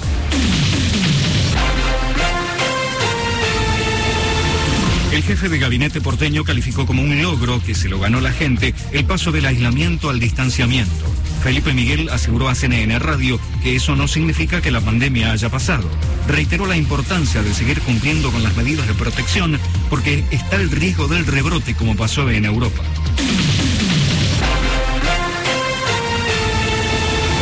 Donald Trump insistió en frenar el recuento de votos en los estados donde se definen los comicios. A través de Twitter, el presidente de Estados Unidos advirtió que hay decenas de miles de votos que fueron recibidos ilegalmente después de las 20 del martes, el día de las elecciones. Trump remarcó que eso cambió totalmente los resultados en Pensilvania y otros estados. Está cortado en Avenida Corrientes entre Callao y Libertad, solo del carril peatonal.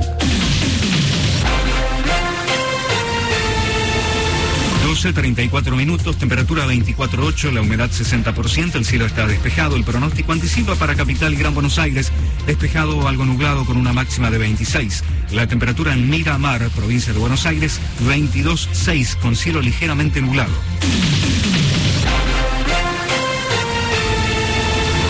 Seguí informado en cnnradio.com.ar. CNN Radio. AM950. Siempre. Siempre. Del lado de la información. CNN Radio. En Mar del Plata, FM 88.3. CNN Radio. Siempre. Del lado de la información. CNN Hora 10. Mar del Plata. Tres horas de pura objetividad. Aquí. Aquí. En CNN Radio. Siempre. Siempre. Del lado de la información.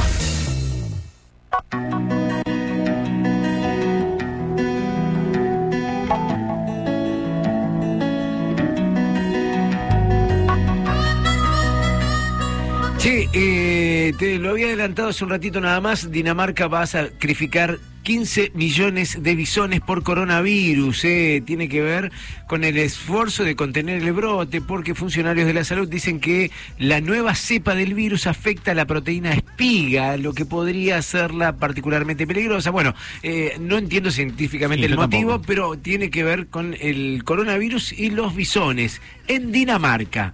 Loco, ¿eh? Un sacrificio eh, realmente que, que afecta, imágenes que conmueven. Después, eh, lo decíamos, eh, 300 millones de planetas potencialmente habitables. Vámonos a otro lado, che. Según la NASA, bueno, hay un telescopio espacial hace años, nueve años, el Kepler, Eh, que trajo información, que manda información y ahí los eh, científicos analizaron los datos recopilados y llegaron a la conclusión de que pueden soportar agua líquida estos Muy bien. planetas, estos Fundamental. 300 millones de planetas. Eh, tendremos 300 agua. millones, es mucho. montón. ¿A ¿Cuál vas vos, por ejemplo? Al 185 ¿Cómo, millones. cómo va a mover la industria eh, inmobiliaria?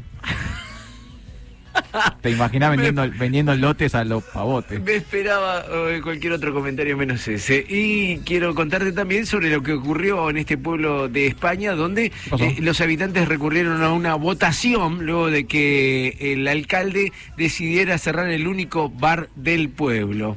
Es así, ¿eh? No se hace. Eso no se hace. El despido de Ricardo Álvarez está en el nombre de este muchacho. Fue aprobado por 25 votos a favor, 18 en contra y uno en blanco. ¿Eh? Un tibio ahí que no quiso. Un tibio, eh, que, bueno, hizo que se frenara el cierre de El Diezmo, así se llama este bar que querían cerrar, el único.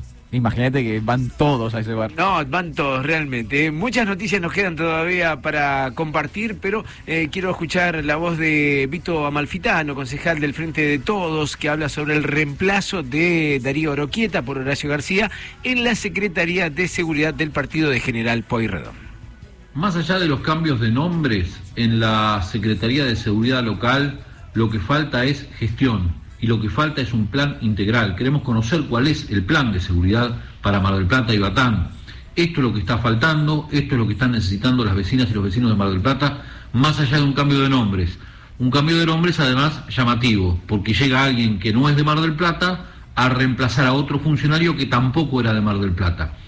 Eh, cuidado, no es excluyente, puede venir gente que, que no sea de Mar del Plata y que enriquezca la gestión, que enriquezca a un gobierno, pero si quien viene no conoce la problemática de Mar del Plata y quien lo reemplaza no la conoce y quien se va se la tiene que explicar, eh, es una confusión mayor y es un problema mayor. Por ahora falta un plan integral de seguridad y lo están sufriendo las vecinas y los vecinos de Mar del Plata. Ahí estaba Vito Amalfitano, concejal del Frente de Todos, el reemplazo de Darío Oroquieta por Horacio García en la Secretaría de Seguridad del Partido General Perdón. Bueno, él plantea falta de gestión en seguridad y también habla de gente que no es de la ciudad.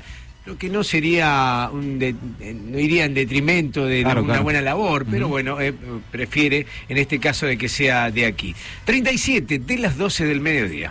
CNN, hora 10, Mar del Plata. Tres horas de pura objetividad. Aquí, en CNN Radio. Siempre. Del lado de la información.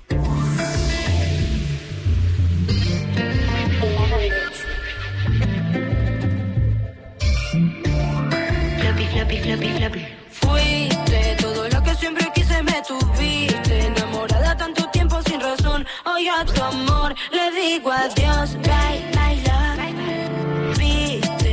Escuchaste, floppy, floppy, floppy. Claro, sí, estamos con una diosa divina, ella, modelo, cantante, actriz, floppy Tesauro. Tesauro, bien digo, eh. Chacha Durán desde CNN Radio te saluda. ¿Cómo estás, floppy? Hola, ¿cómo estás? Hace un placer estar charlando con vos y bueno, y estar también presente para todos los oyentes eh, en la radio. Gracias siempre por la buena onda. Ahí estábamos escuchando Ojo por Ojo, mi primer tema solista y bueno, disfrutando mucho de este gran momento. No solo en Cantando 2020, que, que estoy muy feliz que pasamos este super duelo y que vamos por más, porque la verdad es que me enfoco mucho, me tomo muy en serio el certamen y lo disfruto gala a gala sino también con mi carrera como solista, que en el día de ayer grabé mi segundo tema solista, así que estoy muy contenta con la música. Este ha sido un 2020 musical para mí. Qué bueno, qué bueno, qué, qué lindo escucharte, se te nota apasionada, se te nota con, con- con mucha energía. Y digo, a ver, eh, el hecho de, de- de- de lanzar eh, música, dedicarte a pleno ya para, para tu carrera como cantante, ¿cómo surge en vos? Eh, ¿Es nuevo toda la vida? ¿Cantabas y no te atrevías?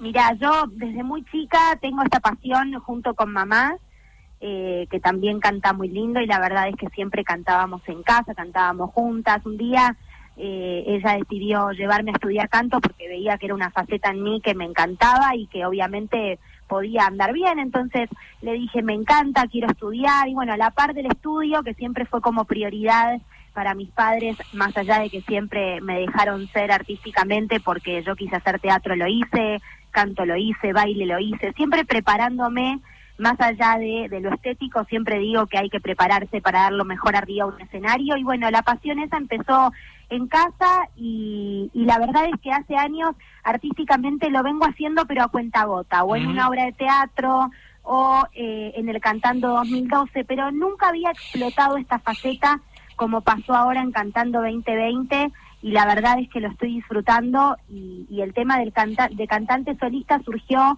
con Sebastián Mesino, que fue mi primer profesor de canto en la academia donde yo estudio y siempre me dijo, tenés todo para ser una cantante solista, bueno. me parece que que realmente podés andar muy bien. Yo siempre le decía mi admiración por Talía y él siempre me decía, tenés que ir por ahí.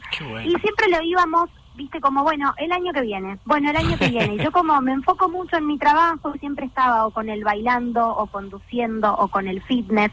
Y este año dije, esto está, está así, está el cantando 2020 que estoy a full. Claro. Ya tengo un tema, tengo un tema grabado que no lo lancé. Me parece que es el momento. Y estábamos esperando el momento para lanzar ojo por ojo que ya lo teníamos en el horno, que Claro, había que sacarlo. ¿Cuántas, cuántas sacamos- señales más necesitaba, Floppy? ¿Cuántas más? No, y te digo que lo pensamos mucho porque no es fácil sacar un tema en plena pandemia, que no se puede hacer shows. Así que ahora dijimos, vamos con todo, lo lanzamos igual y cuando todo se acomode ya podremos hacer shows y ya vendrán más temas, así que no me para nadie. Qué grande. Floppy Tesauro, eh, una, una reina aquí con nosotros charlando. Eh, Floppy, ¿qué tal? Buen día. Te hago una consulta con respecto a lo musical. Eh, ¿Trabajás con, con productor, con, con algún músico que, que te acompaña? ¿Son, son ideas eh, tuyas? ¿Sos vos la que mete mano? ¿Cómo es? Mira, yo opino mucho porque a mí me encanta, aparte yo soy multifacética, me meto también en la parte de producción, pero porque me gusta aprender y escuchar opiniones y me parece que está bueno que lo que uno hace también le guste a uno, ¿no? Más Claro. allá de las ideas que pueda tener eh, Seba Mesino, que es mi productor musical, en quien confío ciegamente, la gente de Once Loops, que es la productora, eh, y eh, obviamente Warner Music que está distribuyendo eh, mis temas. Así que la verdad es que tengo tengo un gran equipo que podría descansar en ellos pero a mí me gusta estar presente hacer cuando grabamos el nuevo tema también. Primero lo repasamos repasamos letras repasamos todo. O sea ellos hacen todo y yo doy el visto bueno y trabajamos en conjunto. Me parece que está bueno que sea de esa manera que el artista también se se involucre no Sí, sí, por supuesto, claro. Y, y tu otra, face- la otra faceta que vos la mencionaste recién, la faceta del fitness, ¿cómo viene eso? Muy bien también, estoy feliz, tengo mi propio programa en net de 10 a 11 de la mañana, eh, así que estoy muy contenta porque fue algo que también hacía mucho en redes sociales y cuando surgió la propuesta de, de este programa junto a Axel Neri, que, que es mi conductor, mi, mi dupla en la conducción. Eh, la verdad es que lo disfruté mucho porque me parece que está bueno el ida y vuelta con él, es un, es un gran compañero, nos divertimos mucho bueno. y la gente de NET, estoy muy agradecida porque confío en mí para este proyecto que era algo que yo lo venía como te digo, viste, mostrando en redes sociales con mi floppy fitness, eh, los floppy tips de cuidados y belleza, y ahora en un programa hacemos un poco de todo esto, y, y bueno, agradecida que se me haya dado esta oportunidad porque conducir es algo que me apasiona también. Un gran 2020, eh, me gusta. Eh, a ver, eh, ¿es un acting lo de Karina la Princesita o, o realmente tiene estas devoluciones a ciencia cierta con vos de esa manera? ¿Cómo, cómo lo ves? ¿Cómo lo vivís?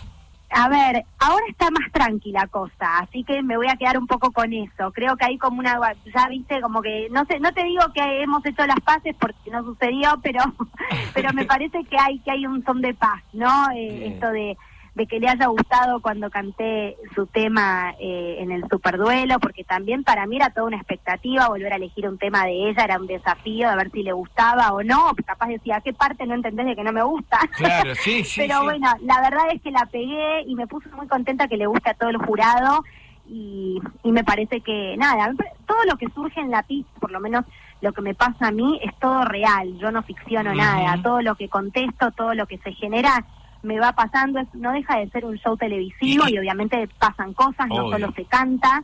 Y, y bueno, nos, nos pasaron varias cosas a ella y a mí, por eso tuvimos varios idas y vueltas. No sé la verdad qué puede suceder, si después del certamen nos sentamos a tomar un café, si lo arreglamos en el medio del certamen, si la cosa fluye o si vuelve a, a hacer, a haber guerra, no sé, todo puede pasar. Lo que sí digo es que yo disfruto de lo que hago en la pista y yo quiero que le guste a todo el jurado, no solo a ella, sino a todo el jurado en general.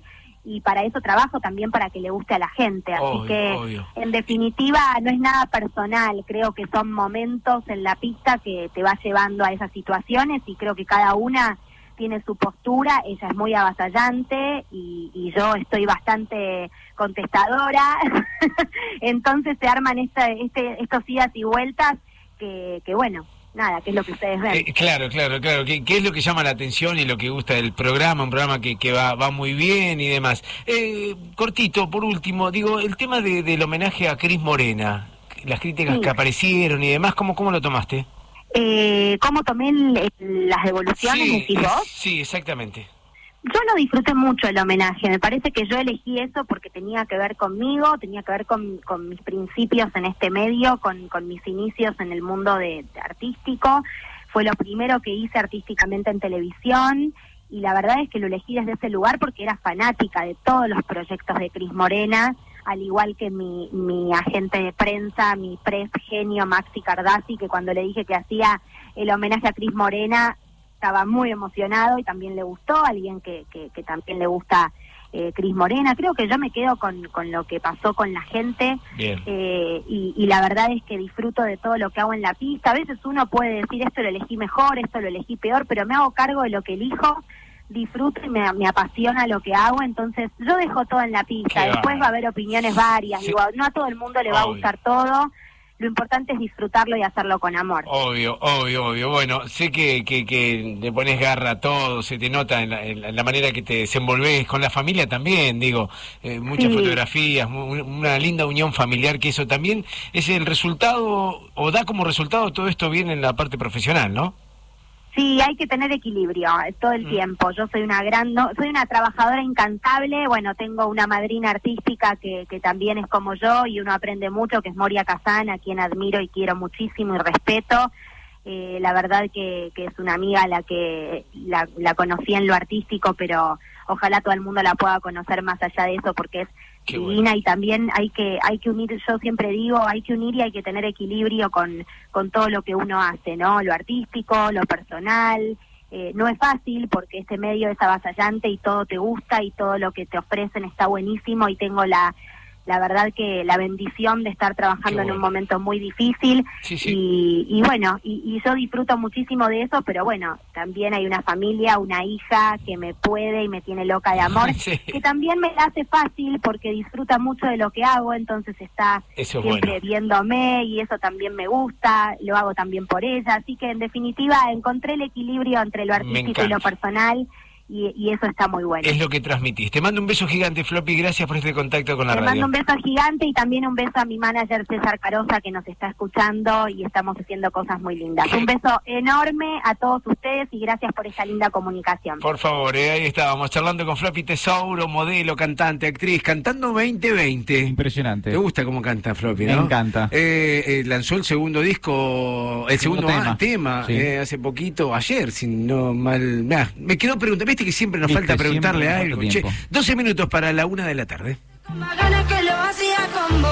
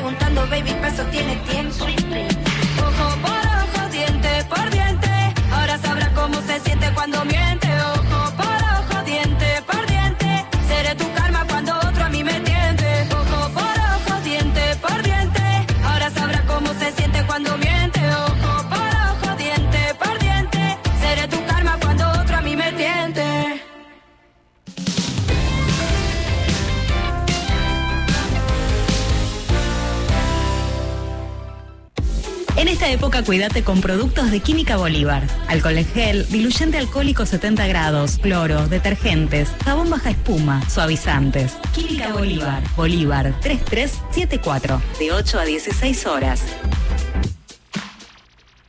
Óptica Balmic, anteojos de sol, armazones, cristales, lentes de contacto, las mejores marcas. Diagonal Pueyrredón 3031, entre Rivadavia y Belgrano. ópticabalmic.com.ar Pepe's Pizza, la verdadera pizza artesanal a la piedra desde hace 44 años. Brown, esquina La Madrid. Juan B. Justo, 1451. Y Alem, 3652. Cuídate, no salgas. Llama al 495-3051 y nosotros te llevamos Pepe's Pizza a tu casa. Toda la información que necesitas la encontrás en elmarplatense.com. Estés donde estés, las 24 horas. Elmarplatense.com es tu nuevo portal de noticias. En tu celular, computadora o cualquier dispositivo móvil. Actualidad local, provincial, nacional e internacional en un solo lugar. Política, economía, deportes, espectáculos, entrevistas exclusivas y la participación de destacados columnistas de la ciudad y el país. Búscanos en las redes sociales. Entérate antes, informate mejor en elmarplatense.com. La voz de una ciudad.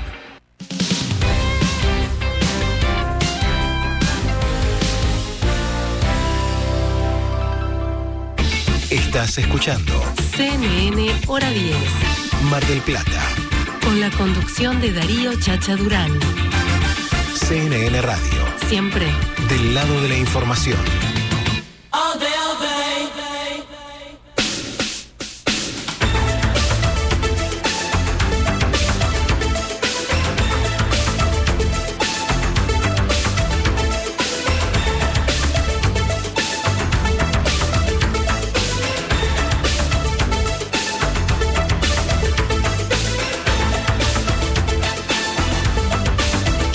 Ocho minutos para llegar a la una de la tarde. Qué lindo, qué bien que la pasamos. Cuántas cosas se ocurrieron durante estas tres horas aquí. El abrazo, el saludo, el reconocimiento a nuestros amigos, a la familia Gallo allí en Vía Apia Alem, en Alem 3453, en Vía Apia La Costa, en Avenida de los Trabajadores 1585 y Vía Apia Boutique de Córdoba y Alberti. Hoy entregando cosas ricas, como siempre, eh, a, a los oyentes eh, que se contactaron, que nos escribieron en este día del Canillita, del periodista deportivo, donde la gente opinó si sería o no voluntario. Mm, No llevamos la cuenta, pero yo me atrevería a decir que el 70% estaba de acuerdo. Sí, me pareció que sí. Eh, eh, eh, Creo que uno solo dijo que no. Sí, es verdad. eh, escuchamos un buen informe de María Laura Lago que tiene que ver con las vacunas, la y obligatoriedad, así se dice, chacha, vamos.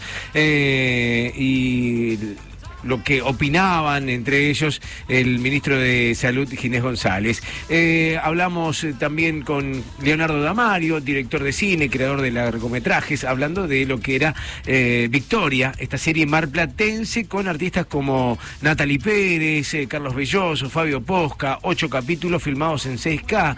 Hablamos con el docente y licenciado en Economía, Eugenio Actis Di Pasquale, que, bueno, nos dejaba un futuro medio oscuro, Sí, medio raro, difícil, difícil. difícil. Charlábamos por allí con eh, Marcelina Romero, periodista política en Washington, eh, sobre lo que eran estas elecciones que se, bueno, se definía en breve. Sí, eh, en breve entrecomillado, ¿no? Sí, era raro, era raro. días todavía. lo que- y la charla que le gustó a nuestro querido Alfredo Di Florio tenía que ver con Jimena La Torre y la era de Acuario. Sí, señor. Se viene un excelente año para mí, por lo menos. Sí, eh, es verdad, para, para mucho, para todo el equipo. Bueno, para vos también, ¿eh? Para, para los cuatro. Uno sí. se casa, otro tiene un hijo, vos te vas a mudar al exterior y a mí me va a salir todo bien. Bien, eh, nuestra astróloga dijo que nos va a ir bien, así que el ok levantadí y recién charlábamos con Floppy Tesauro eh, sobre el Cantando 2020. Hablábamos eh, de la vacuna rusa que llega a nuestro país en diciembre, también charlamos sobre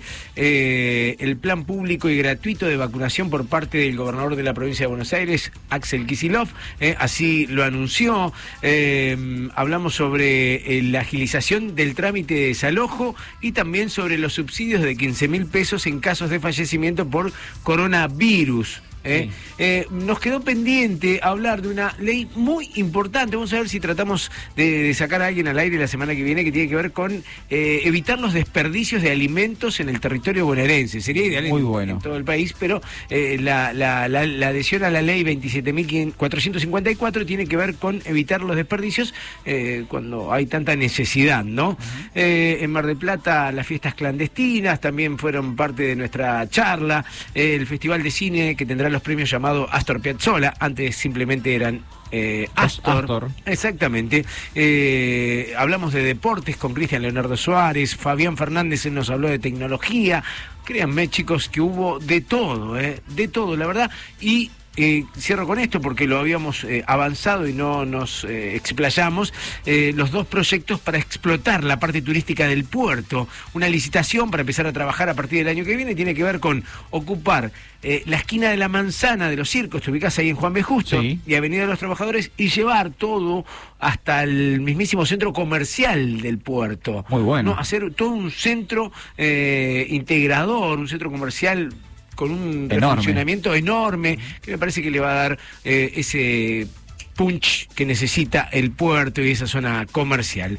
Muchos temas, pero obviamente esto no cierra de la mejor manera si no es con la música de Alfredo Di Florio. Vamos a hacer un cierre el día de hoy. Eh, cuando pensaba en el cierre para esta semana, se me ocurrió traer algo a la mesa que nadie haya escuchado. ¿sí? Siempre tenemos un cierre como temático. A veces es un cover, ¿no? A veces es, eh, no sé, eh, algo nuevo. Y yo dije, ¿hay algo que ninguno de nosotros ha escuchado jamás? Wow. Y podríamos compartirlo con el resto de la ciudad de Mar del Plata, que tampoco seguramente lo ha escuchado. Ah, ah, bueno, pero está metiéndose en un... Quise algo nuevo, un- una textura nueva. Y la encontré. A ver, eh, déjame, déjame analizar, eh, empecemos a escuchar.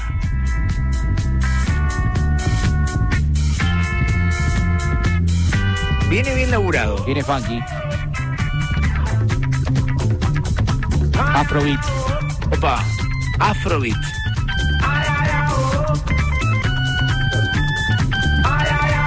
Ay, oh, ay, oh, ¿Te digo ay, qué es oh, esto? oh, oh. ¿Qué es esto? La banda se llama The Semicolons. Ajá. Es de Nigeria. Bien. La canción, y perdonen los africanos si estoy eh, asesinando el idioma, se llama Easy Up Boncha. Ajá. ¿Sí? Tienen un único disco del año 1976. Mirá vos, pensé que era más nuevo, ¿no? Bien, ¿eh? Es una banda que hacía funk, afrobeat, rock psicodélico. Hay un sabor medio a Santana ahí de fondo, Sí, si sí, le prestás un sí, poco de atención. sí, sí, sí, el año sí. 76, ¿no? Estaba fuertemente influenciado por el Latin rock de, de Santana, sin duda. Esta banda y esta música eh, se dio a conocer, por lo menos en esta parte del mundo, en, en Occidente, recién en el año 2010, cuando un sello editó un disco doble llamado The World's End, que reúne justamente bandas africanas. sí, de la década del 70. Materiales que, si no hubiese sido por este disco doble, ninguno de nosotros eh, conocería porque eran ediciones muy pequeñas, muy limitadas eh, a, a su propio país. ¿Cómo se llama la banda? The Semicolons. Ajá. Y dije, esto no lo escuchó nadie. No, yo no lo escuché. Bueno, y con esto nos vamos entonces. Qué lindo, eh. Allí los semicolons de fondo. De Nigeria, año 1976. Gustavo Niconosi en los controles, manejando todo para que esto salga bárbaro. Hoy a pleno, eh, le metió mano a todo y salió perfecto. Gracias, buena semana para vos. Ay, ay, oh, oh. Me gustó, ¿eh? Está buenísimo. Me gusta, nos vamos bailando. María Laura Lago, Mary Lake en la producción, llamando a todo el mundo, generando informes, recortando audios. Bueno, eh, metiéndole garra, eh, pasión a esto que es la radio. Buena semana para vos también. Me, la llevo, ¿eh? Me la llevo. Te, te lo presto. no Por problema. favor, eh. Eh, Alfredo Di Florio, buena semana. Gracias por esta compañía, por esta grata música que siempre nos traes, ¿eh? Muy bien, buena semana para todos. Es fake news que va a llover, gente. Así que salgan, disfruten. Salgan, disfruten, ¿eh? Ah, lo decía el servicio meteorológico, che. ¿Sabes que voy a actualizar para, que, para no quedar mienten. tan mal? Nos mienten una vez más. Mi nombre es Darío Chacha Durán. Dice tormentas aisladas, chicos, no me, no me molesten. Está, está actualizado en Mar del Plata esto. Aislada, pero que aislado de acá al jueves, por ejemplo. Capaz, puede ser, ¿eh? Nos encontramos el sábado que viene aquí en CNN Radio, hora 10. Chau, pásenla lindo. Namaste, Jariol.